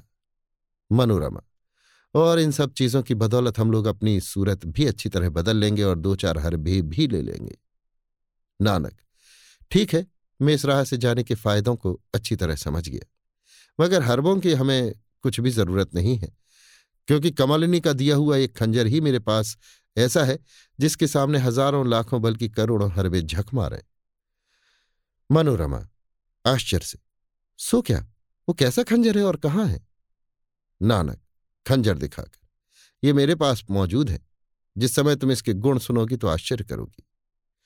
इतना कहकर नानक घोड़े से नीचे उतर पड़ा और सहारा देकर मनोरमा को भी नीचे उतारा। मनोरमा ने एक पेड़ के नीचे बैठ जाने की इच्छा प्रकट की और कहा कि घोड़े को छोड़ देना चाहिए, क्योंकि इसकी अब हम लोगों को ज़रूरत नहीं रही। नानक ने मनोरमा की बात मंजूर की। अर्थात घोड़े को छोड़ दिया और कुछ देर तक आराम लेने की नीयत से दोनों आदमी एक पेड़ के नीचे बैठ गए। मनोरमा ने तिलिस्मी खंजर का गुण पूछा और नानक ने शेखी के साथ बखान करना शुरू किया और अंत में खंजर का कब्जा दबाकर बिजली की रोशनी भी पैदा कर मनोरमा को दिखाया। चमक से मनोरमा की आँखें चौंधिया गईं और उसने दोनों हाथों से अपना मुँह ढांप लिया। जब वो चमक बंद हो गई तो नानक के कहने से मनोरमा ने आँखें खोली और खंजर की तारीफ़ करने लगी। थोड़ी देर तक आराम करने के बाद दोनों आदमी खंडहर के अंदर गए और उसी मामूली रास्ते से जिसका हाल कई दफे लिखा जा चुका है, उसी तहखाने के अंदर गए जिसमें शेर सिंह रहा करते थे या जिसमें से इंद्रजीत सिंह और आनंद सिंह गायब हुए थे। ये तो पाठकों को मालूम ही है कि राजा बीरेंद्र सिंह की सवारी आने के कारण खंडहर की अवस्था बहुत कुछ बदल गई थी और अभी तक बदली हुई है। मगर इस तहखाने की हालत में किसी तरह का फ़र्क नहीं पड़ा था। हमारे पाठक भूले ना होंगे कि इस तहखाने में उतरने के लिए जो सीढ़ियाँ थी, उनके नीचे एक छोटी सी कोठरी थी जिसमें शेर सिंह अपना असबाब रखा करते थे और जिसमें से आनंद सिंह, कमला और तारा सिंह गायब हुए थे। मनोरमा की आज्ञानुसार नानक ने अपने अयारी के बटुए में से मोमबत्ती निकालकर जलाई और मनोरमा के पीछे पीछे उसी कोठरी में गया। ये कोठरी बहुत ही छोटी थी और इसके चारों तरफ़ दीवार बहुत साफ़ और संगीन थी। मनोरमा ने एक तरफ़ की दीवार पर हाथ रखकर कोई खटका या किसी पत्थर को दबाया, जिसका हाल नानक को कुछ भी मालूम न हुआ। मगर एक पत्थर की चट्टान भीतर की तरफ़ हटकर बगल में हो गई और अंदर जाने के लिए रास्ता निकल आया। मनोरमा के पीछे पीछे नानक उस कोठरी के अंदर चला गया और इसके साथ ही वो पत्थर की सिल्ली बिना हाथ लगाए अपने ठिकाने चली गई तथा दरवाज़ा बंद हो गया। मनोरमा से नानक ने उस दरवाजे के खोलने और बंद करने की तरकीब पूछी और मनोरमा ने उसका भेद बता दिया। बल्कि उस दरवाजे को एक दफे खोल के और बंद करके भी दिखा दिया। इसके बाद दोनों आगे की तरफ़ बढ़े। इस समय जिस जगह ये दोनों थे, वो एक लंबा चौड़ा कमरा था, मगर उसमें किसी तरफ़ जाने के लिए कोई दरवाज़ा दिखाई नहीं देता था। हाँ एक तरफ़ दीवार में एक बहुत बड़ी अलमारी ज़रूर बनी हुई थी और उसका पल्ला किसी खटके के दबाने से खुला करता था। मनोरमा ने उसके खोलने की तरकीब भी नानक को बताई और नानक ही के हाथ से उसका पल्ला भी खुलवाया। पल्ला खुलने पर मालूम हुआ कि ये भी एक दरवाज़ा है और इसी जगह से सुरंग में घुसना होता है। दोनों आदमी सुरंग के अंदर रवाना हुए। ये सुरंग इस लायक थी कि तीन आदमी एक साथ मिलकर जा सकें। लगभग पचास कदम जाने के बाद फिर एक कोठरी मिली, जो पहली कोठरियों की बनस्बत ज़्यादा लंबी चौड़ी थी। इसमें चारों तरफ़ कई खुली अलमारियाँ थीं, जो पचासों किस्म की चीज़ों से भरी हुई थीं। किसी में तरह तरह के हरबे थे, किसी में अयारी का सामान किसी में रंग बिरंगे की बनावटी मूछें और नकाबे इत्यादि थीं और कई अलमारियाँ, बोतलों और शीशियों से भरी हुई थीं। इन सामानों को देखकर नानक ने मनोरमा से कहा यह तो सब ठीक है, मगर उस जवाहिर खाने का भी कहीं पता निशान है जिसका होना तुमने बयान किया था? मनोरमा, मैंने आपसे झूठ नहीं कहा था। वो जवाहिर खाना भी इसी सुरंग में मौजूद है। नानक, मगर कहाँ है? मनोरमा इस सुरंग में और थोड़ी दूर जाने के बाद इसी तरह का एक कमरा पुनः मिलेगा। उसी कमरे में आप उन सब चीज़ों को देखेंगे। इस सुरंग में जमानिया पहुँचने तक इस तरह के ग्यारह अड्डे या कमरे मिलेंगे, जिनमें करोड़ों रुपए की संपत्ति देखने में आवेगी। नानक, लालच के साथ, जबकि तुम्हें यहाँ का रास्ता मालूम है और ऐसी ऐसी नादिर चीज़ें तुम्हारी जानी हुई हैं तो इन सभी को उठाकर अपने घर में क्यों नहीं ले जाती? मनोरमा, माया रानी की बदौलत मुझे किसी चीज़ की कमी नहीं है। रुपए, पैसे, गहने, जवाहिरात और दौलत से मेरी तबीयत भरी हुई है। इन सब चीज़ों की मैं कोई हकीकत नहीं समझती। नानक, बेशक ऐसा ही है। मनोरमा, बोतल और शीशियों से भरी हुई एक अलमारी की तरफ़ इशारा करके। देखो, ये बोतलें यशो आराम की जान, खुशबूदार चीज़ों से भरी हुई हैं। इतना कह मनोरमा फुर्ती के साथ उस अलमारी के पास चली गई और एक बोतल उठाकर उसका मुँह खोल और खूब सूंघ कर बोली आहा, सिवाय माया रानी के और तिलिस्म के राजा के, ऐसी खुशबूदार चीज़ें और किसे मिल सकती हैं? इतना कहकर वो बोतल उसी जगह मुँह बंद करके रख दी और दूसरी बोतल उठाकर नानक के पास ले चली। मगर वो बोतल उसके हाथ से छूटकर ज़मीन पर गिर पड़ी या शायद उसने जानबूझकर ही गिरा दी। बोतल गिरने के साथ ही टूट गई और उसमें का खुशबूदार तेल चारों तरफ़ ज़मीन पर फैल गया। मनोरमा बहुत रंज और अफसोस करने लगी और उसकी मुरवत से नानक ने भी रंज दिखाया। उस बोतल में जो तेल था, वो बहुत ही खुशबूदार और इतना तेज था कि गिरने के साथ ही उसकी खुशबू तमाम कमरे में फैल गई और नानक उस खुशबू की तारीफ़ करने लगा। निस्संदेह, मनोरमा ने नानक को पूरा उल्लू बनाया। पहले जो बोतल खोल के मनोरमा ने सूंघी थी, उसमें भी एक प्रकार की खुशबूदार चीज़ थी। मगर उसमें यह असर था कि उसके सूंघने के बाद दो घंटे तक किसी तरह की बेहोशी का असर सूंघने वाले पर नहीं हो सकता था। और जो दूसरी बोतल उसने हाथ से गिरा दी थी, उसमें बहुत तेज बेहोशी का असर था, जिसने नानक को तो चौपटे ही कर दिया। वो उस खुशबू की तारीफ़ करता करता ही ज़मीन पर लंबा हो गया। मगर मनोरमा पर उस दवा का कुछ भी असर न हुआ, क्योंकि वो पहले ही से एक दूसरी दवा सूंघ कर अपने दिमाग का बंदोबस्त कर चुकी थी। नानक के हाथ से मनोरमा ने मोमबत्ती ले ली और एक किनारे ज़मीन पर जमा दी। जब नानक अच्छी तरह बेहोश हो गया तो मनोरमा ने उसके हाथ से अपनी अंगूठी उतार ली और फिर तिलिस्मी खंजर के जोड़ की अंगूठी भी उतार लेने के बाद तिलिस्मी खंजर भी अपने कब्जे में कर लिया और इसके बाद एक लंबी सांस लेकर कहा, अब कोई हर्ज की बात नहीं है। थोड़ी देर तक कुछ सोचने विचारने के बाद मनोरमा ने एक हाथ में मोमबत्ती ली और दूसरे हाथ से नानक का पैर पकड़ घसीटती हुई बाहर वाली कोठरी में ले आई, जिसमें से निकली थी उस कोठरी का दरवाज़ा बंद कर दिया और साथ ही इसके एक तरकीब ऐसी और भी कर दी कि नानक पुनः उस दरवाजे को खोल न सके।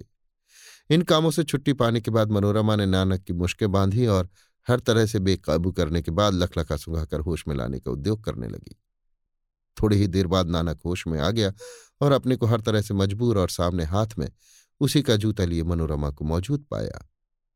नानक, आश्चर्य से, ये क्या, तुमने मुझे धोखा दिया? मनोरमा। हंसकर, जी नहीं, ये तो दिल्लगी की जा रही है। क्या तुम नहीं जानते कि ब्याह शादी में लोग दिल्लगी करते हैं? मेरा कोई ऐसा नातेदार तो है नहीं जो तुमसे दिल्लगी करके ब्याह की रस्म पूरी करे। इसलिए मैं स्वयं ही इस रस्म को पूरा करना चाहती हूँ। इतना कहकर मनोरमा तेज़ी के साथ ब्याह की रस्में पूरी करने लगी। जब नानक सिर की खुजलाहट से दुखी हो गया तो हाथ जोड़कर बोला, मैं ऐसी शादी से बाज आया। मुझसे बड़ी भूल हुई। मनोरमा। रुककर नहीं, घबराने की कोई बात नहीं। मैं तुम्हारे साथ किसी तरह की बुराई ना करूँगी, बल्कि भलाई करूँगी। मैं देखती हूँ कि तुम्हारे हमजोली लोग सच्ची दिल्लगी से तुम्हें बड़ा दुख देते हैं और तुम्हारी स्त्री भी, यद्यपि तुम्हारे ही नातेदारों और मित्रों को प्रसन्न करके गहने, कपड़े तथा सौगात से तुम्हारा घर भरती है, मगर तुम्हारी नाक का कुछ भी मुलायजा नहीं करती। अतएव तुम्हारी नाक पर हरदम शामत आती ही रहती है। इसलिए मैं दया करके तुम्हारी नाक ही को जड़ से उड़ा देना पसंद करती हूँ, जिसमें आइंदा के लिए तुम्हें कोई कुछ कह ना सके। हाँ इतना ही नहीं, बल्कि तुम्हारे साथ में एक नेकी और भी करना चाहती हूँ, जिसका ब्यौरा अभी कह देना उचित नहीं समझते। नानक, क्षमा करो क्षमा करो। मैं हाथ जोड़कर कहता हूँ कि मुझे माफ़ करो। मैं कसम खाकर कहता हूँ कि आज से मैं अपने को तुम्हारा गुलाम समझूँगा और जो कुछ तुम कहोगी वही करूँगा। मनोरमा। हंसकर। अच्छा तो आज से तू मेरा गुलाम हुआ? नानक, बेशक मैं आज से तुम्हारा गुलाम हुआ। असली क्षत्रिय होऊँगा तो तुम्हारे हुक्म से मुँह ना मोड़ूँगा। मनोरमा, हंसती हुई। इसी में तो मुझको शक है कि तेरी जात क्या है। अतः कोई चिंता नहीं, मैं तुझे हुक्म देती हूँ कि दो महीने तक अपने घर मत जाना और इस बीच में अपने बाप या किसी दोस्त, नातेदार से भी न मिलना। इसके बाद जो इच्छा हो करना, मैं कुछ ना बोलूँगी। मगर मुझसे और मेरे पक्षपातियों से दुश्मनी का इरादा कभी न करना। नानक, ऐसा ही होगा। मनोरमा, अगर मेरी आज्ञा के विरुद्ध कोई काम करेगा तो तुझे जान से मार डालूँगी, इसे खूब याद रखना। नानक, मैं खूब याद रखूँगा और तुम्हारी आज्ञा के विरुद्ध कोई काम न करूँगा। परंतु कृपा करके मेरा खंजर तो मुझे दे दो। मनोरमा, क्रोध से, अब ये खंजर तुझे नहीं मिल सकता। खबरदार, इसके मांगने या लेने की इच्छा न करना। अच्छा अब मैं जाती हूँ। इतना कहकर मनोरमा ने तिलिस्मी खंजर नानक के बदन से लगा दिया और जब वो बेहोश हो गया तो उसके हाथ पैर खोल दिए। जलती हुई मोमबत्ती एक कोने में खड़ी कर दी और वहाँ से रवाना होकर खंडहर के बाहर निकल आई। घोड़े को अभी तक खंडहर के पास चढ़ते देखा, उसके पास चली गई। अयाल पर हाथ फेरा, दो चार दफे थपथपाया और फिर सवार होकर पश्चिम की तरफ़ रवाना हो गई। इधर नानक भी थोड़ी देर बाद होश में आया। मोमबत्ती एक किनारे जल रही थी, उसे उठा लिया और अपनी किस्मत को धिक्कार देता हुआ खंडहर के बाहर होकर डरता और कांपता हुआ एक तरफ़ को चला गया। अभी आप सुन रहे थे देवकीनंदन खत्री के लिखे उपन्यास, चंद्रकांता संतति के चौदहवें भाग के नौवें बयान को मेरी यानी समीर गोस्वामी की आवाज़ में। लीजिए सुनिए देवकीनंदन खत्री के लिखे उपन्यास, चंद्रकांता संतति के चौदहवें भाग के दसवें बयान को मेरी यानी समीर गोस्वामी की आवाज़ में। कुंवर इंद्रजीत सिंह, आनंद सिंह और राजा गोपाल सिंह बात कर ही रहे थे कि वही औरत चमेली की टट्टियों में फिर दिखाई दी और इंद्रजीत सिंह ने चौंक कर कहा देखिए वो फिर निकली। राजा गोपाल सिंह ने बड़े गौर से उस तरफ़ देखा और ये कहते हुए उस तरफ़ रवाना हुए कि आप दोनों भाई इसी जगह बैठे रहिए, मैं इसकी खबर लेने जाता हूँ। जब तक राजा गोपाल सिंह चमेली की टट्टी के पास पहुँचे तब तक वो औरत पुनः अंतर्धान हो गई। गोपाल सिंह थोड़ी देर तक उन्हीं पेड़ों में घूमते फिरते रहे। इसके बाद इंद्रजीत सिंह और आनंद सिंह के पास लौट आए। इंद्रजीत सिंह, कहिए क्या हुआ? गोपाल सिंह, हमारे पहुँचने के पहले ही वो गायब हो गई। गायब क्या हो गई? बस उसी दर्जे में चली गई जिसमें देव मंदिर है। मेरा इरादा तो हुआ कि उसका पीछा करूँ। मगर ये सोचकर लौट आया कि उसका पीछा करके उसे गिरफ़्तार करना घंटे दो घंटे का काम नहीं है। बल्कि दो चार पहर या दो एक दिन का काम है।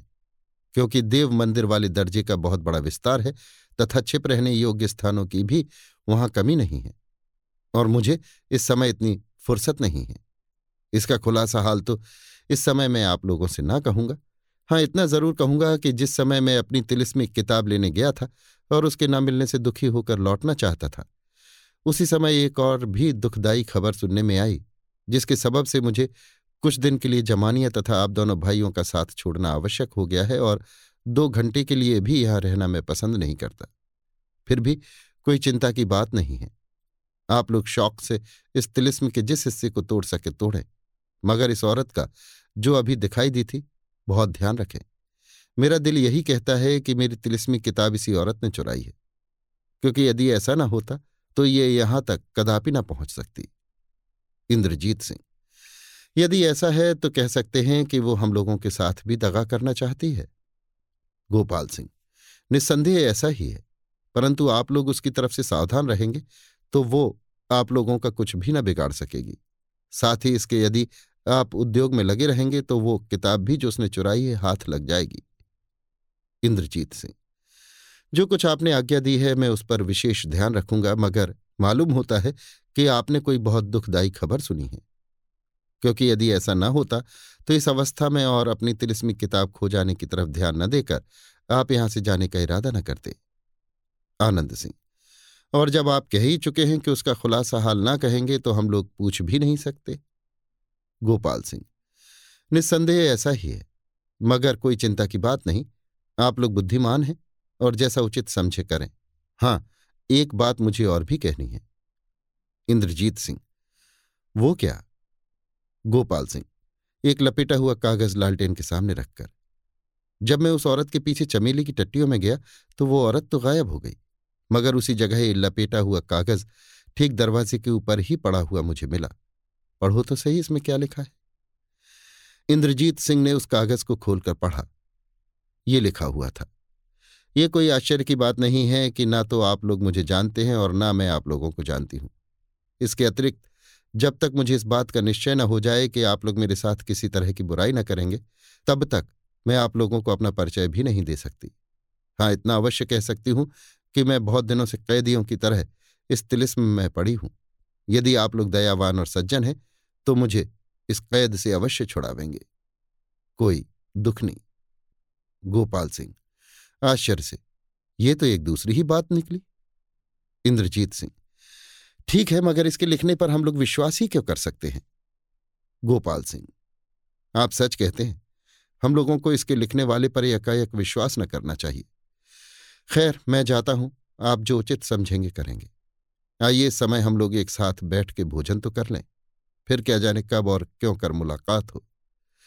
इतना कहकर राजा गोपाल सिंह ने वो चंगेर, जो अपने साथ लाए थे और जिसमें खाने की अच्छी अच्छी चीज़ें थी, आगे रखी और तीनों भाई एक साथ भोजन और बीच बीच में बातचीत भी करने लगे। जब खाने से छुट्टी मिली तो तीनों भाइयों ने नहर में से जल पिया और हाथ मुँह धोकर निश्चिंत हुए।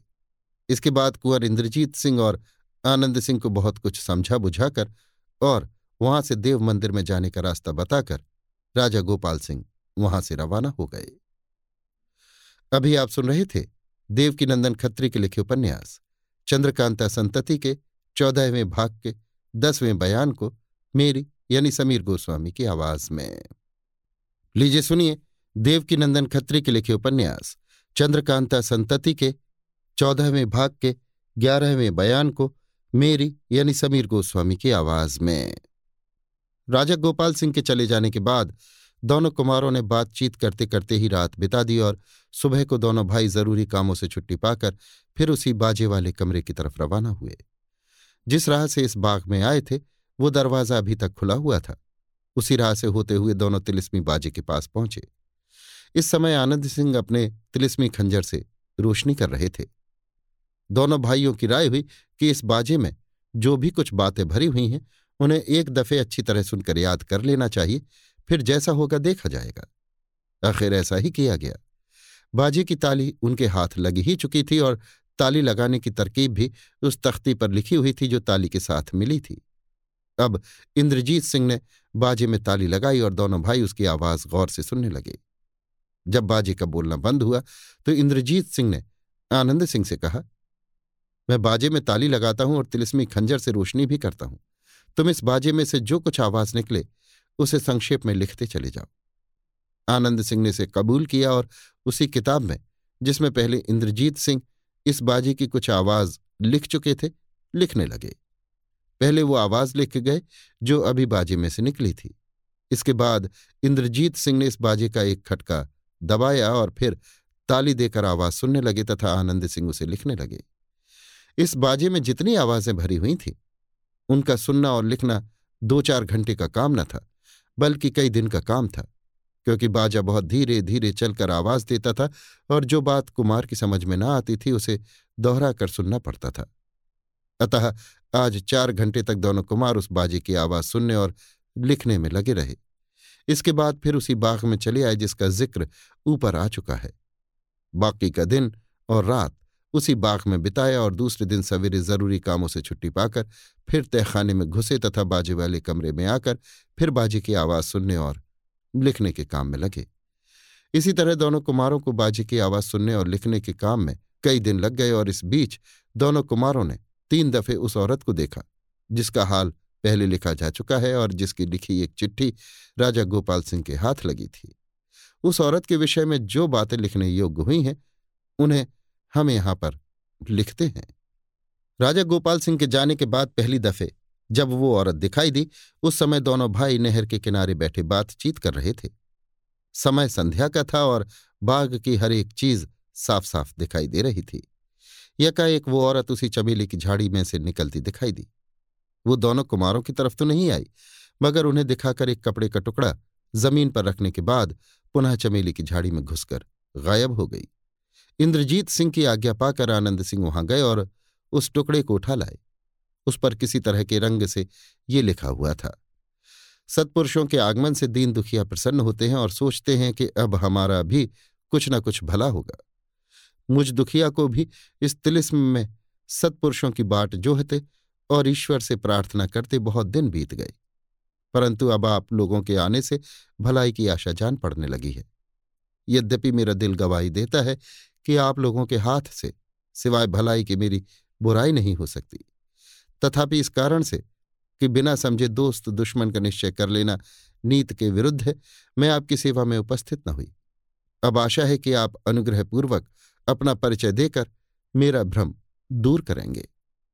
इंदिरा, इस पत्र के पढ़ने से दोनों कुमारों को बड़ा ताज्जुब हुआ और इंद्रजीत सिंह की आज्ञानुसार आनंद सिंह ने उसके पत्र का ही उत्तर लिखा।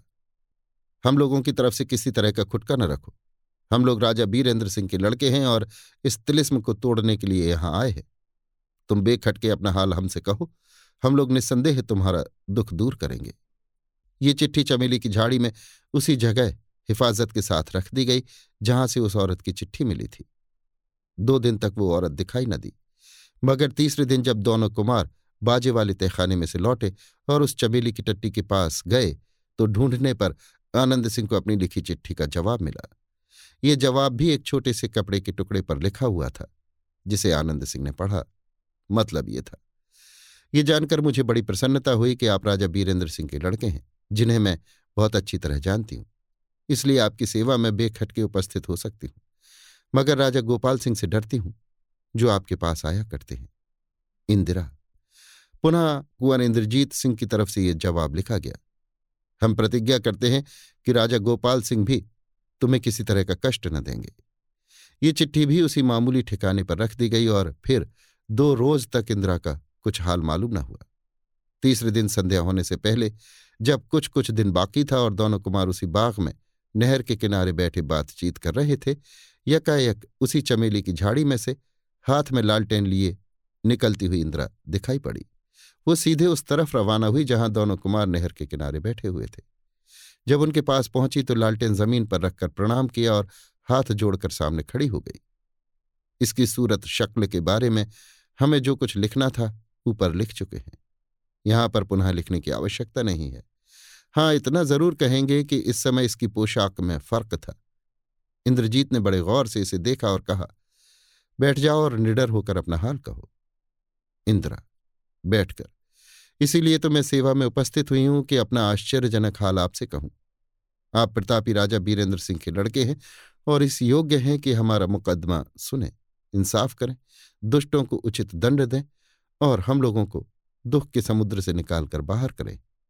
इंद्रजीत सिंह, आश्चर्य से, हम लोगों? क्या तुम यहाँ अकेली नहीं हो? क्या तुम्हारे साथ कोई और भी इस तिलिस्म में दुख भोग रहा है? इंद्रा, जी हाँ, मेरी माँ भी इस तिलिस्म के अंदर बुरी अवस्था में पड़ी है। मैं तो चलने फिरने योग्य भी हूँ, परंतु वो बेचारी तो हर तरह से लाचार है। आप मेरा किस्सा सुनेंगे तो आश्चर्य करेंगे और निस्संदेह आपको हम लोगों पर दया आएगी इंद्रजीत सिंह हाँ हाँ हम सुनने के लिए तैयार हैं। कहो और शीघ्र कहो। इंदिरा अपना किस्सा शुरू किया ही चाहती थी कि उसकी निगाह यकायक राजा गोपाल सिंह पर जा पड़ी, जो उसके सामने और दोनों कुमारों के पीछे की तरफ़ से हाथ में लालटेन लिए चले आ रहे थे। वो चौंक कर उठ खड़ी हुई और उसी समय कुंवर इंद्रजीत सिंह तथा आनंद सिंह ने भी घूमकर राजा गोपाल सिंह को देखा। जब राजा साहब दोनों कुमारों के पास पहुँचे तो इंदिरा ने प्रणाम किया और हाथ जोड़कर खड़ी हो गई। कुंवर इंद्रजीत सिंह और आनंद सिंह का चेहरा खुशी से दमक रहा था और वे हर तरह से प्रसन्न मालूम होते थे। इंद्रजीत सिंह, गोपाल सिंह से, आपने तो कई दिन लगा दिए। गोपाल सिंह हाँ एक ऐसा ही मामला आ पड़ा था कि जिसका पूरा पता लगाए बिना यहाँ पर ना आ सका। पर आज मैं अपने पेट में ऐसी ऐसी खबरें भर के लाया हूँ कि जिन्हें सुनकर आप लोग बहुत ही प्रसन्न होंगे और साथ ही इसके आश्चर्य भी करेंगे। मैं सब हाल आपसे कहूँगा, मगर इंदिरा की तरफ़ इशारा करके इस लड़की का हाल सुन लेने के बाद अच्छी तरह देखकर निस्संदेह इसकी सूरत शक्ल उस पुतली की ही तरह है।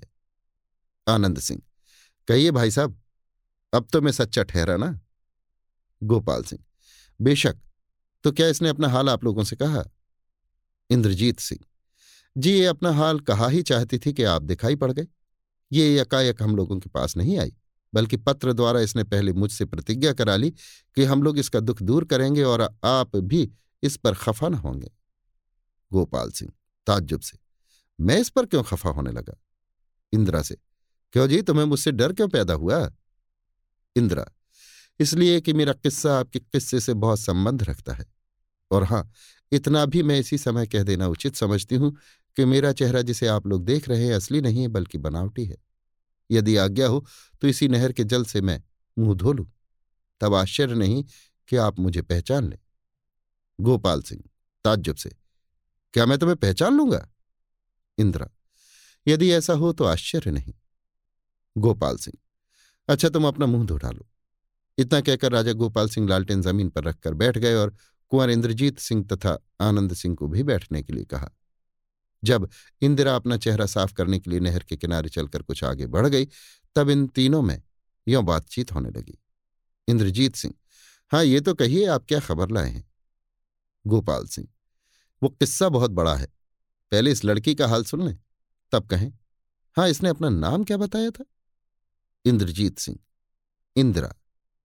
गोपाल सिंह, चौंक कर, इंदिरा? इंद्रजीत सिंह, जी हाँ। गोपाल सिंह सोचते हुए धीरे से, कौन सी इंदिरा? वो इंदिरा तो नहीं मालूम पड़ती कोई दूसरी होगी। मगर शायद वही हो। हाँ वो तो कह चुकी कि मेरी सूरत बनावटी है। आश्चर्य नहीं कि चेहरा साफ़ करने पर वही निकले। अगर वही हो तो बहुत अच्छा है।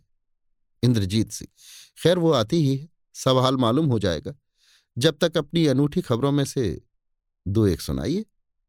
गोपाल सिंह यहाँ से जाने के बाद मुझे रोहतास गढ़ का पूरा पूरा हाल मालूम हुआ है, क्योंकि आजकल राजा बीरेंद्र सिंह, तेज सिंह, देवी सिंह, भैरव सिंह, तारा सिंह, किशोरी, कामनी, कमलनी, लाडली और मेरी स्त्री लक्ष्मी देवी इत्यादि सब कोई वहाँ ही जुटे हुए हैं और अजीब गरीब मुकदमा पेश है। इंद्रजीत सिंह चौंक कर, लक्ष्मी देवी? क्या उनका पता लग गया? गोपाल सिंह हाँ लक्ष्मी देवी वही तारा निकली, जो कमलिनी के यहाँ उसकी सखी बन के रहती थी और जिसे आप भी जानते हैं। इंद्रजीत सिंह, आश्चर्य से, वो लक्ष्मी देवी थी? गोपाल सिंह हाँ वो लक्ष्मी देवी ही थी, जो बहुत दिनों से अपने को छिपाए हुए दुश्मनों से बदला लेने का मौका ढूंढ रही थी और समय पाकर अनूठे ढंग से यकायक प्रकट हो गई। उसका किस्सा भी बड़ा ही अनूठा है। आनंद सिंह तो क्या आप रोहतासगढ़ गए थे? गोपाल सिंह, नहीं। इंद्रजीत सिंह, सो क्यों? इतना सब हाल सुनने पर भी आप लक्ष्मी देवी को देखने के लिए वहाँ क्यों नहीं गए? गोपाल सिंह, वहाँ ना जाने का सबब भी बतावेंगे। इंद्रजीत सिंह, खैर ये बताइए कि लक्ष्मी देवी एकाएक किस अनूठे ढंग से प्रकट हो गई और रोहतासगढ़ में कौन सा अजीब गरीब मुकदमा पेश है? गोपाल सिंह, मैं सब हाल आपसे कहूँगा। देखिए वो इंदिरा आ रही है, पर कोई चिंता नहीं, अगर ये वही इंदिरा है जो मैं सोचे हुए हूँ तो उसके सामने भी सब हाल भेख खटके कह दूँगा। इतने ही में अपना चेहरा साफ़ करके इंदिरा भी वहाँ आ पहुँची। चेहरा धोने और साफ़ करने से उसकी खूबसूरती में किसी तरह की कमी नहीं आई थी, बल्कि वो पहले से ज़्यादा खूबसूरत मालूम पड़ती थी। हाँ अगर कुछ फ़र्क पड़ा था तो केवल इतना ही कि बनस्पत पहले के, अब वो कम उम्र की मालूम होती थी। इंदिरा के पास आते ही और उसकी सूरत देखते ही गोपाल सिंह झट उठ खड़े हुए और उसका हाथ पकड़कर बोले, है इंदिरा? बेशक तू वही इंदिरा है। जिसके होने की मैं आशा करता था। यद्यपि कई वर्षों के बाद आज किस्मत ने तेरी सूरत दिखाई है और जब मैंने आखिरी मर्तबे तेरी सूरत देखी थी, तब तू निरी लड़की थी, मगर फिर भी आज मैं तुझे पहचाने बिना नहीं रह सकता। तू मुझसे डर मत और अपने दिल में किसी तरह का खुटका भी मत ला।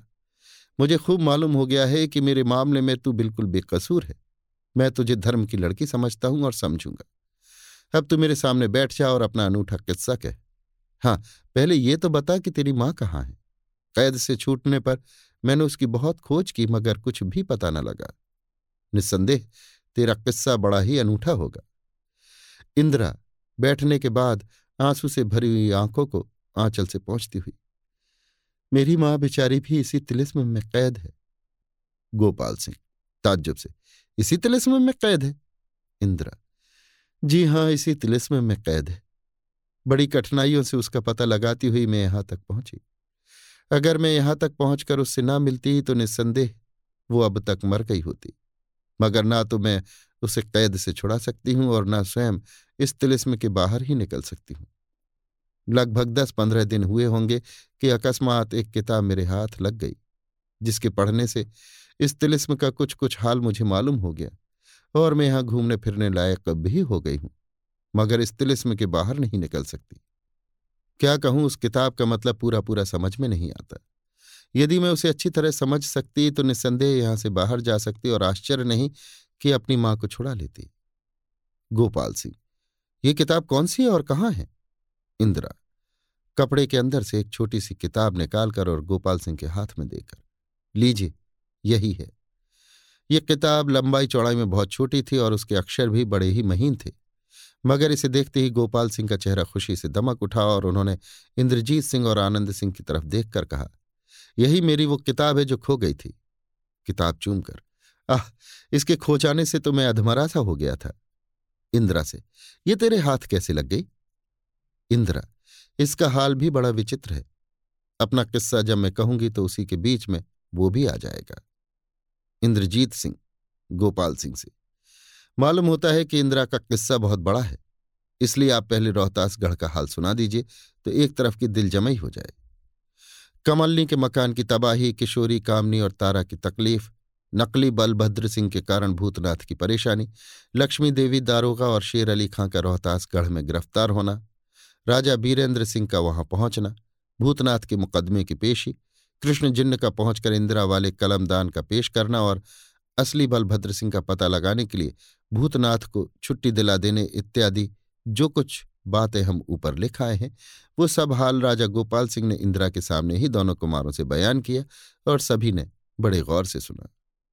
इंदिरा, बड़े आश्चर्य की बात है कि वो कलमदान जिस पर मेरा नाम लिखा हुआ था, कृष्ण जिन्न के हाथ क्यों कर लगा? हाँ उस कलमदान का हमारे कब्जे से निकल जाना बहुत ही बुरा हुआ। यदि आज वो मेरे पास होता तो मैं बात की बात में भूतनाथ के मुकदमे का फैसला कर देती। मगर अब क्या हो सकता है? गोपाल सिंह, इस समय वो कलमदान राजा बीरेंद्र सिंह के कब्जे में है, इसलिए उसका तुम्हारे हाथ लगना कोई बड़ी बात नहीं है। इंदिरा, ठीक है, मगर उन चीज़ों का मिलना तो अब कठिन होगा, जो उसके अंदर थीं और उन्हीं चीज़ों का मिलना सबसे ज़्यादा ज़रूरी था। गोपाल सिंह, ताज्जुब नहीं कि वे चीज़ें भी कृष्ण जिन्न के पास ही हों, और वो महाराज के कहने से तुम्हें दे दें। इंद्रजीत सिंह। या उन चीज़ों से स्वयं कृष्ण जिन्न वो काम निकाले जो तुम कर सकती हो। इंदिरा, नहीं उन चीज़ों का मतलब जितना मैं बता सकती हूँ, उतना कोई दूसरा नहीं बता सकता। गोपाल सिंह, खैर जो कुछ होगा देखा जाएगा। आनंद सिंह, गोपाल सिंह से, ये सब हाल आपको कैसे मालूम हुआ? क्या आपने कोई आदमी रोहतासगढ़ भेजा था? या खुद पिताजी ने ये सब हाल कहला भेजा है? गोपाल सिंह भूतनाथ स्वयं मेरे पास मदद लेने के लिए आया था, मगर मैंने मदद देने से इनकार कर दिया। इंद्रजीत सिंह, ताज्जुब से। ऐसा क्यों किया? गोपाल सिंह, ऊँची सांस लेकर। विधाता के हाथों से मैं बहुत सताया गया हूँ। सच तो यह है कि अभी तक मेरे होश हवास ठिकाने नहीं। इसलिए मैं कुछ मदद करने लायक नहीं हूँ। इसके अतिरिक्त मैं खुद अपनी तिलिस्मी किताब खो जाने के गम में पड़ा हुआ था। मुझे किसी की बात कब अच्छी लगती? इंद्रजीत सिंह। मुस्कुराकर, जी नहीं, ऐसा करने का सबब कुछ दूसरा ही है। मैं कुछ कुछ समझ गया। खैर, देखा जाएगा। अब इंदिरा का किस्सा सुनना चाहिए। गोपाल सिंह, इंदिरा से, अब तुम अपना हाल कहो। यद्यपि तुम्हारा और तुम्हारी माँ का हाल मैं बहुत कुछ जानता हूँ, मगर इन दोनों भाइयों को उसकी कुछ भी खबर नहीं है, बल्कि तुम दोनों का नाम भी शायद इन्होंने ना सुना होगा। इंद्रजीत सिंह, बेशक ऐसा ही है। गोपाल सिंह। इसलिए तुम्हें चाहिए कि अपना और अपनी माँ का हाल शुरू से कह सुनाओ। मैं समझता हूँ कि तुम्हें अपनी माँ का कुल हाल मालूम होगा। इंदिरा, जी हाँ, मैं अपनी माँ का हाल खुद उसकी जुबानी और कुछ इधर उधर से भी पूरी तरह सुन चुकी हूँ।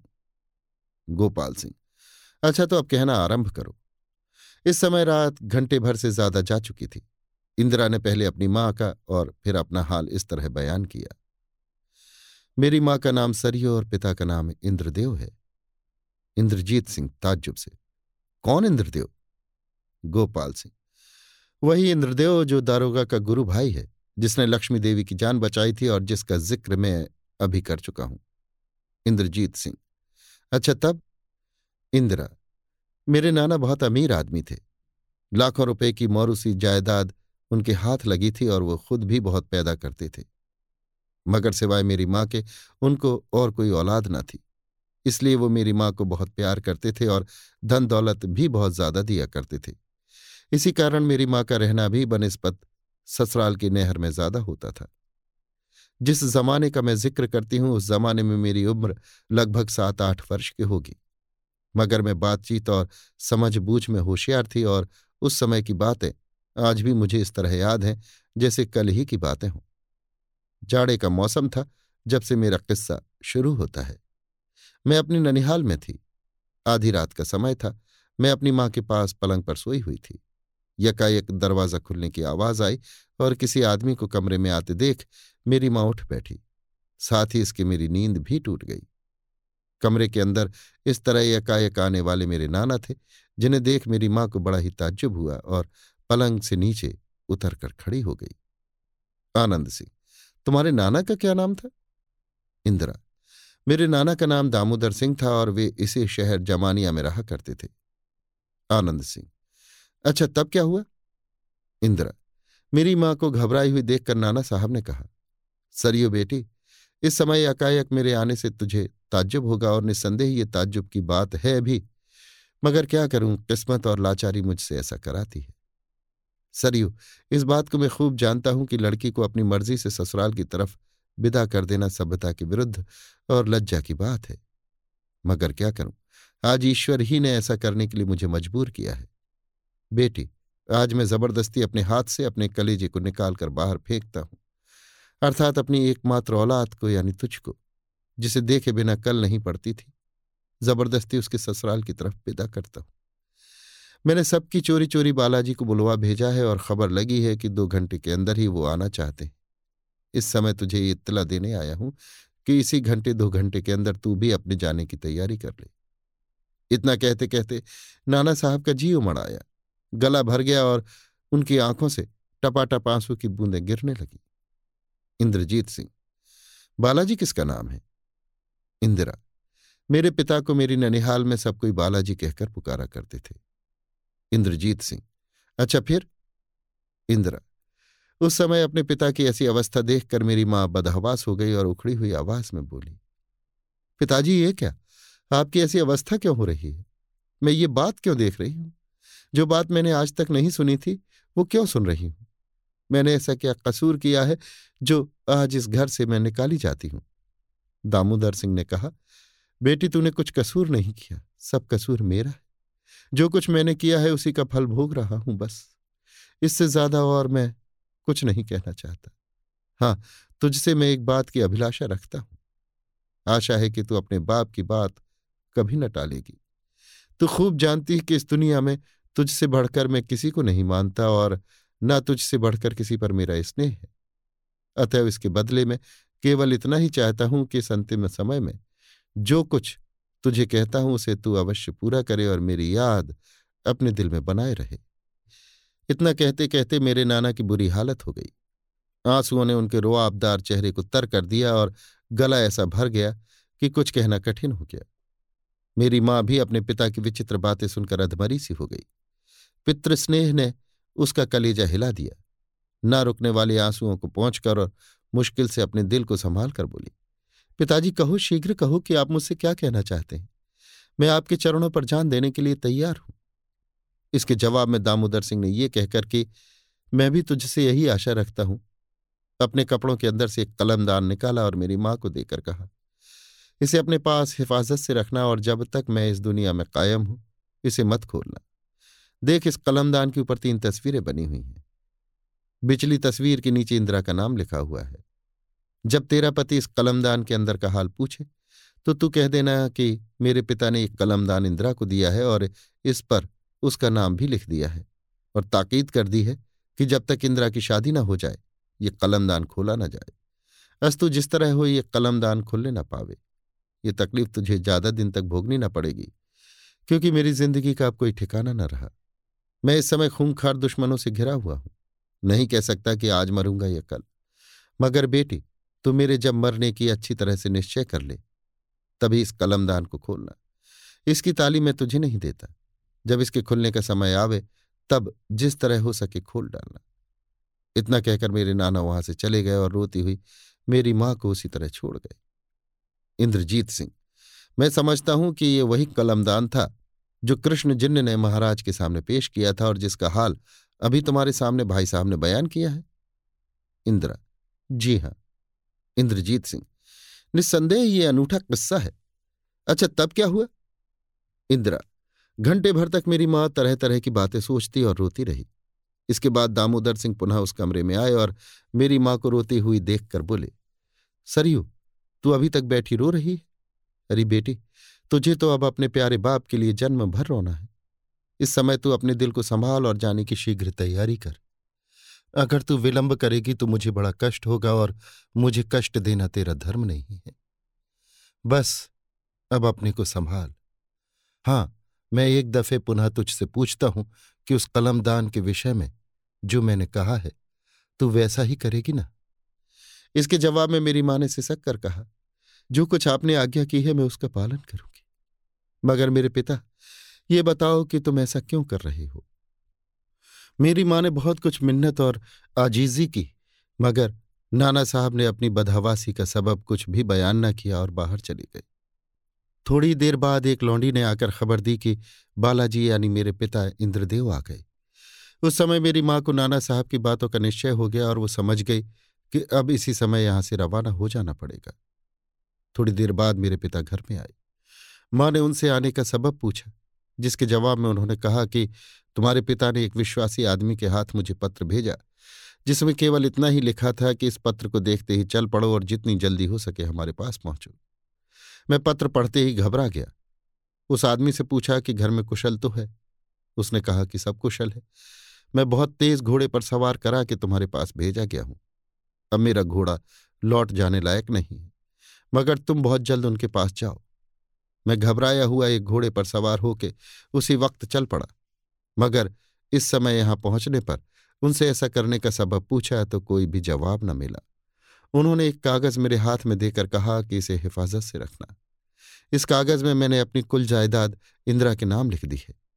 मेरी ज़िंदगी का अब कोई ठिकाना नहीं। तुम्हें इस कागज़ को अपने पास रखो और अपनी स्त्री तथा लड़की को लेकर इसी समय यहाँ से चले जाओ। क्योंकि अब जमानिया में बड़ा भारी उपद्रव उठना चाहता है। बस इससे ज़्यादा और कुछ न कहेंगे। तुम्हारी विदाई का सब बंदोबस्त हो चुका है। सवारी इत्यादि तैयार है। इतना कहकर मेरे पिता चुप हो गए और दम भर के बाद उन्होंने मेरी माँ से पूछा कि इन सब बातों का सबब यदि तुम्हें कुछ मालूम हो तो कहो। मेरी माँ ने भी थोड़ी देर पहले जो कुछ हो चुका था कह सुनाया। मगर कलमदान के बारे में केवल इतना ही कहा कि पिताजी एक कलमदान इंदिरा के लिए दे गए हैं। और कह गए हैं कि कोई इसे खोलने न पावे। जब इंदिरा की शादी हो जाए तो वो अपने हाथ से इसे खोले। इसके बाद मेरे पिता मिलने के लिए मेरी नानी के पास गए और देखा कि रोते रोते उसकी अजीब हालत हो गई है। मेरे पिता को देखकर वो और भी रोने लगी। मगर इसका सबब कुछ भी न बता सके कि उसके मालिक को आज क्या हो गया है। वे इतने बदहवास क्यों हैं? और अपनी लड़की को इसी समय यहाँ से विदा करने पर क्यों मजबूर हो रहे हैं? क्योंकि उस बेचारी को भी इसकी बावत कुछ मालूम न था। ये सब बातें जो मैं ऊपर कह आई हूँ, सिवाय हम पाँच आदमियों के और किसी को मालूम न थी। उस घर का और भी कोई ये नहीं जानता था कि आज दामोदर सिंह बदहवास हो रहे हैं और अपनी लड़की को किसी लाचारी से इसी समय विदा कर रहे हैं। थोड़ी देर बाद हम लोग विदा कर दिए गए। मेरी माँ रोती हुई मुझे साथ लेकर रथ में रवाना हुई, जिसमें दो मज़बूत घोड़े जुते हुए थे। और इसी तरह के दूसरे रथ पर बहुत सा सामान लेकर मेरे पिता सवार हुए और हम लोग वहाँ से रवाना हुए। हिफाजत के लिए कई हथियारबंद सवार भी हम लोगों के साथ थे। जमानिया से मेरे पिता का मकान केवल तीस पैंतीस कोस की दूरी पर होगा। जिस वक्त हम लोग घर से रवाना हुए, उस वक्त दो घंटे रात बाकी थी और जिस समय हम लोग घर पहुँचे, उस समय पहर भर से भी ज़्यादा दिन बाकी था।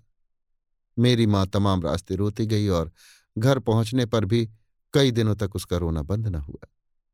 मेरे पिता के रहने का स्थान बड़ा ही सुंदर और रमणीक है, मगर उसके अंदर जाने का रास्ता बहुत ही गुप्त रखा गया है। इस जगह इंदिरा ने इंद्रदेव के मकान और रास्ते का थोड़ा सा हाल बयान किया और उसके बाद फिर अपना किस्सा कहने लगी, इंदिरा, मेरे पिता तिलिस्म के दारोगा हैं और यद्यपि खुद भी बड़े भारी अय्यार हैं, तथापि उनके यहाँ कई अय्यार नौकर हैं। उन्होंने अपने दो अय्यारों को इसलिए जमानिया भेजा कि वे एक साथ मिलकर या अलग अलग होकर दामोदर सिंह जी की बदहवासी और परेशानी का पता गुप्त रीत से लगावें और ये मालूम करें कि वो कौन से दुश्मनों की चालबाजियों के शिकार हो रहे हैं। इस बीच मेरे पिता ने पुनः मेरी माँ से कलमदान का हाल पूछा जो उसके पिता ने उसे दिया था और मेरी माँ ने उसका हाल साफ़ साफ़ कह दिया, अर्थात जो कुछ उस कलमदान के विषय में दामोदर सिंह जी ने नसीहत इत्यादि की थी, वो साफ़ साफ़ कह सुनाई। जिस दिन मैं अपनी माँ के साथ पिता के घर गई, उसके ठीक पंद्रहवें दिन संध्या के समय मेरे पिता के एक अय्यार ने खबर पहुंचाई कि जमानिया में प्रातःकाल सरकारी महल के पास वाले चौमुहाने पर दामोदर सिंह जी की लाश पाई गई, जो लहू से भरी हुई थी और सिर का पता न था। महाराज ने उस लाश को अपने पास उठवा मंगाया और तहकीकात हो रही है। इस खबर को सुनते ही मेरी माँ ज़ोर ज़ोर से रोने और अपना माथा पीटने लगी। थोड़ी ही देर बाद ननिहाल का भी एक दूता पहुँचा और उसने भी वही खबर सुनाई। पिताजी ने मेरी माँ को बहुत समझाया और कहा कि कलमदान देते समय तुम्हारे पिता ने तुमसे कहा था कि मेरे मरने के बाद इस कलमदान को खोलना, मगर मेरे मरने का अच्छी तरह निश्चय कर लेना। उनका ऐसा कहना बेसबब न था। मरने का निश्चय कर लेना। ये बात उन्होंने निस्संदेह इसीलिए कही होगी कि उनके मरने के विषय में लोग हम सभी को धोखा देंगे। ये बात उन्हें अच्छी तरह मालूम थी। अस्तु तुम अभी रो रो कर अपने को हलकान मत करो और पहले मुझे जमानिया जाकर उनके मरने के विषय में निश्चय कर लेने दो। ये ज़रूर बड़े ताज्जुब और शक की बात है कि उन्हें मारकर कोई उनका सिर ले जाए और धड़ उसी तरह रहने दे। इसके अतिरिक्त तुम्हारी माँ का भी बंदोबस्त करना चाहिए। कहीं ऐसा ना हो कि वो किसी दूसरे ही की लाश के साथ सती हो जाए। मेरी माँ ने भी जमानिया जाने की इच्छा प्रकट की। परंतु पिता ने स्वीकार न करके कहा कि ये बात तुम्हारे पिता को भी स्वीकार न थी। नहीं तो अपनी ज़िंदगी ही में तुम्हें यहाँ विदा न कर देते। इत्यादि बहुत कुछ बात समझा बुझाकर उसे शांत किया और स्वयं उसी समय दो तीन अयारों को साथ लेकर जमानिया की तरफ़ रवाना हो गए। इतना कहकर इंदिरा रुक गई और लंबी सांस लेकर फिर बोली, उस समय मेरे पिता पर जो कुछ मुसीबत बीती थी, उसका हाल उन्हीं की जुबानी सुनना अच्छा मालूम होगा। तथापि जो कुछ मुझे मालूम है, मैं बयान करती हूँ। मेरे पिता जब जमानिया पहुँचे तो सीधे घर चले गए। वहाँ पर देखा तो मेरी नानी को अपने पति की लाश के साथ सती होने की तैयारी करते पाया। क्योंकि देखभाल करने के बाद राजा साहब ने उनकी लाश उनके घर भिजवा दी थी। मेरे पिता ने मेरी नानी को बहुत कुछ समझाया और कहा कि इस लाश के साथ तुम्हारा सती होना उचित नहीं है। कौन ठिकाना ये कार्रवाई धोखा देने के लिए की गई हो? और यदि ये दूसरे की लाश निकली तो तुम स्वयं विचार कर सकती हो कि तुम्हारा सती होना कितना बुरा होगा। अतः तुम इसकी दाह क्रिया होने दो और बीच में मैं इस मामले का असल पता लगा लूँगा। अगर ये लाश वास्तव में उन्हीं की होगी तो खूनी का या उसके सिर का पता लगाना कोई कठिन न होगा। इत्यादि बहुत सी बातें समझाकर उनको सती होने से रोका और स्वयं खूनियों का पता लगाने का उद्योग करने लगे। आधी रात का समय था। सर्दी खूब पड़ रही थी। लोग लिहाफों के अंदर मुँह छिपाए अपने अपने घरों में सो रहे थे। मेरे पिता सूरत बदले और चेहरे पर नकाब डाले घूमते फिरते उसी चौमोहाने पर जा पहुँचे, जहाँ मेरे नाना की लाश पाई गई थी। उस समय चारों तरफ़ सन्नाटा छाया हुआ था। वे एक दुकान की आड़ में खड़े होकर कुछ सोच रहे थे कि दाहिनी तरफ़ से एक आदमी को आते देखा। वो आदमी भी अपने चेहरे को नकाब से छिपाए हुए था। मेरे पिता के देखते ही देखते वो उस चौमुहाने पर कुछ रखकर पीछे की तरफ़ मुड़ गया। मेरे पिता ने जाकर देखा तो एक लिफाफे पर नज़र पड़ी। उसे उठा लिया और घर लौट आए। क्षमादान के सामने लिफाफा खोला। उसके अंदर एक चिट्ठी थी और उसमें ये लिखा था, दामोदर सिंह के खूनी का जो कोई पता लगाना चाहे, उसे अपनी तरफ़ से भी होशियार रहना चाहिए। ताज्जुब नहीं कि उसकी भी वही दशा हो, जो दामोदर सिंह की हुई। इस पत्र को पढ़कर मेरे पिता तरद्दुद में पड़ गए और सवेरा होने तक तरह तरह की बातें सोचते विचारते रहे। उन्हें आशा थी कि सवेरा होने पर उनके अय्यार लोग घर लौट आएँगे और रात भर में जो कुछ उन्होंने किया है उसका हाल कहेंगे, क्योंकि ऐसा करने के लिए उन्होंने अपने अय्यारों को ताकीद कर दी थी। मगर उनका विचार ठीक न निकला, अर्थात उनके वे भेजे हुए अय्यार लौट कर न आए। दूसरा दिन भी बीत गया और तीसरे दिन भी दोपहर रात जाते जाते तक मेरे पिता ने उन लोगों का इंतज़ार किया, मगर सब व्यर्थ था। उन अय्यारों का हाल कुछ भी मालूम न हुआ। आखिर लाचार होकर स्वयं उनकी खोज में जाने के लिए तैयार हो गए और घर से बाहर निकलना ही चाहते थे कि कमरे का दरवाज़ा खुला और महाराज के एक चौबदार को साथ लिए हुए नाना साहब का एक सिपाही कमरे के अंदर दाखिल हुआ। पिता को बड़ा ताज्जुब हुआ और उन्होंने चौबदार से वहाँ आने का सबब पूछा। चौबदार ने जवाब दिया कि आपको कुंवर साहब, यानी गोपाल सिंह ने शीघ्र ही बुलाया है। और अपने साथ लाने के लिए मुझे सख्त ताकीद की है। गोपाल सिंह हाँ ठीक है, मैंने उन्हें अपनी मदद के लिए बुलवाया था, क्योंकि मेरे और इंद्रदेव के बीच दोस्ती थी और उस समय मैं दिली तकलीफों से बहुत बेचैन था। इंद्रदेव से और मुझसे अब भी वैसी ही दोस्ती है। वो मेरा बहुत सच्चा दोस्त है। चाहे वर्षों हम दोनों में पत्र व्यवहार न हो, मगर दोस्ती में किसी तरह की कमी नहीं आ सकती। इंदिरा, बेशक ऐसा ही है। तो उस समय का हाल और उसके बाद मेरे पिता से और आपसे जो जो बातें हुई थी, सो आप अच्छी तरह बयान कर सकते हैं। गोपाल सिंह, नहीं नहीं, जिस तरह तुम और हाल कह रही हो, उसी तरह वो भी कह जाओ। मैं समझता हूँ कि इंद्रदेव ने ये सब हाल तुमसे कहा होगा। इंद्र, जी हाँ, इस घटना के कई वर्ष बाद पिताजी ने मुझसे सब हाल कहा था, जो अभी तक मुझे अच्छी तरह याद है। मगर मैं उन बातों को मुख्तसर ही में बयान करती हूँ। गोपाल सिंह, क्या अर्ज़ है तुम मुख्तसर में बयान कर जाओ? जहाँ भूलोगी, मैं बता दूँगा। यदि वो हाल मुझे भी मालूम होगा। इंदिरा, जो आज्ञा। मेरे पिता जब चौबदार के साथ राजमहल में गए तो मालूम हुआ कि कुंवर साहब घर में नहीं है, कहीं बाहर गए हैं। आश्चर्य में आकर उन्होंने कुंवर साहब के खास खिदमतगार से दरियाफ्त किया तो उसने जवाब दिया कि आपके पास चौबदार भेजने के बाद बहुत देर तक अकेले बैठकर आपका इंतज़ार करते रहे। मगर जब आपके आने में देर हुई तो घबरा कर खुद आपके मकान की तरफ़ चले गए। ये सुनते ही मेरे पिता घबरा कर वहाँ से लौटे और फ़ौरन ही घर पहुँचे। मगर कुंवर साहब से मुलाकात न हुई। दरियाफ्त करने पर पहरेदार ने कहा कि कुंवर साहब यहाँ नहीं आए हैं। वे पुनः लौटकर राजमहल में गए। परंतु कुंवर साहब का पता न लगना था और न लगा। मेरे पिता की वो तमाम रात परेशानी में बीती। और उस समय उन्हें नाना साहब की बात याद आई, जिन्होंने मेरे पिता से कही थी। कि अब जमानिया में बड़ा भारी उपद्रव उठना चाहता है। तमाम रात बीत गई। दूसरा दिन चला गया, तीसरा दिन चला गया, मगर कुंवर साहब का पता न लगा। सैकड़ों आदमी खोज में निकले। तमाम शहर में कोलाहल मच गया। जिसे देखिए वो इन्हीं के विषय में तरह तरह की बातें कहता और आश्चर्य करता था। उन दिनों कुंवर साहब, यानी गोपाल सिंह की शादी लक्ष्मी देवी से लगी हुई थी और तिलिस्मी दारोगा साहब शादी के विरुद्ध बातें किया करते थे। इस बात की चर्चा भी शहर में फैली हुई थी। चौथे दिन आधी रात के समय, मेरे पिता नाना साहब वाले मकान में फाटक के ऊपर वाले कमरे के अंदर पलंग पर लेटे हुए कुंवर साहब के विषय में कुछ सोच रहे थे कि एकाएक कमरे का दरवाज़ा खुला और आप यानी गोपाल सिंह कमरे के अंदर आते हुए दिखाई पड़े। मोहब्बत और दोस्ती में बड़ाई छुटाई का दर्जा कायम नहीं रहता। कुंवर साहब को देखते ही मेरे पिता उठ खड़े हुए और दौड़कर इनके गले से चिपट कर बोले क्यों साहब आप इतने दिनों तक कहाँ थे? उस समय कुंवर साहब की आँखों से आँसू की बूंदें टपटपाकर गिर रही थी। चेहरे पर उदासी और तकलीफ़ की निशानी पाई जाती थी और इन दिनों में ही उनके बदन की यह हालत हो गई थी कि महीनों के बीमार मालूम पड़ते थे। मेरे पिता ने हाथ मुँह धुलवाया तथा अपने पलंग पर बैठा कर हालचाल पूछा और कुंवर साहब ने इस तरह अपना हाल बयान किया। उस दिन मैंने तुमको बुलाने के लिए चौबदार भेजा। जब तक चौबदार तुम्हारे यहाँ से लौट कर आए, उसके पहले ही एक खिदमतगार ने मुझे इतला दी कि इंद्रदेव ने आपको अपने घर अकेले ही बुलाया है। मैं उसी समय उठ खड़ा हुआ और अकेले तुम्हारे मकान की तरफ़ रवाना हुआ। जब आधे रास्ते में पहुँचा तो तुम्हारे यहाँ का, अर्थात दामोदर सिंह का खिदमतगार, जिसका नाम प्यारे है, मुझे मिला और उसने कहा कि इंद्रदेव गंगा किनारे की तरफ़ गए हैं और आपको उसी जगह बुलाया है।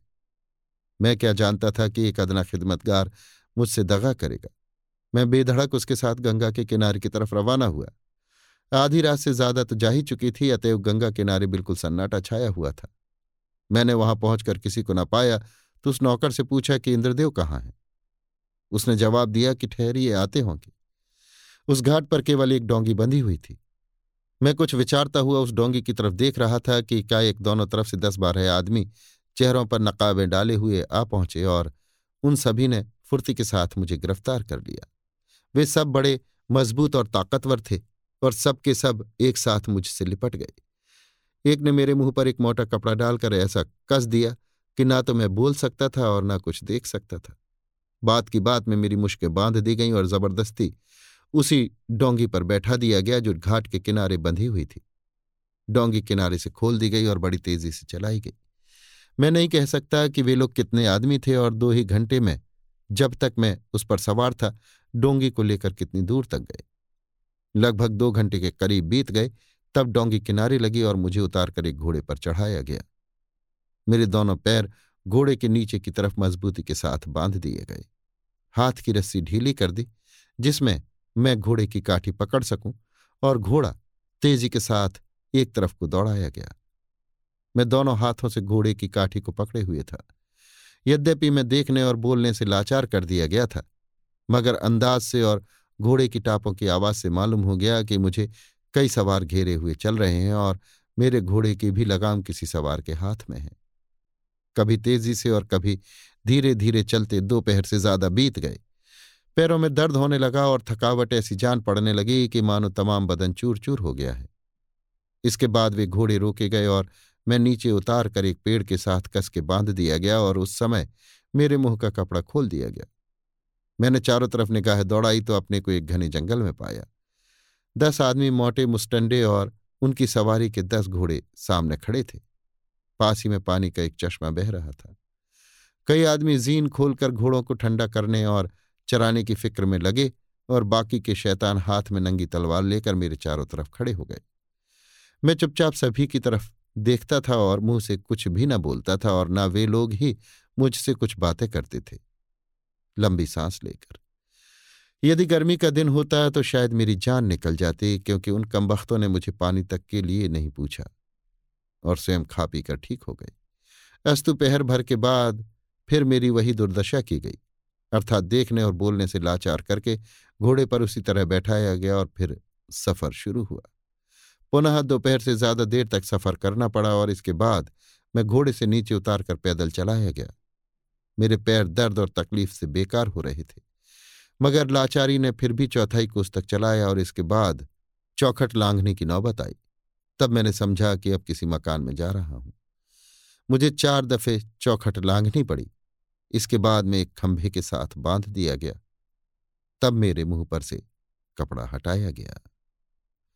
अभी आप सुन रहे थे देवकीनंदन खत्री के लिखे उपन्यास, चंद्रकांता संतति के, चौदहवें भाग के, ग्यारहवें बयान को, मेरी यानी समीर गोस्वामी की आवाज़ में। इसी के साथ चंद्रकांता संतति का चौदहवा भाग समाप्त होता है।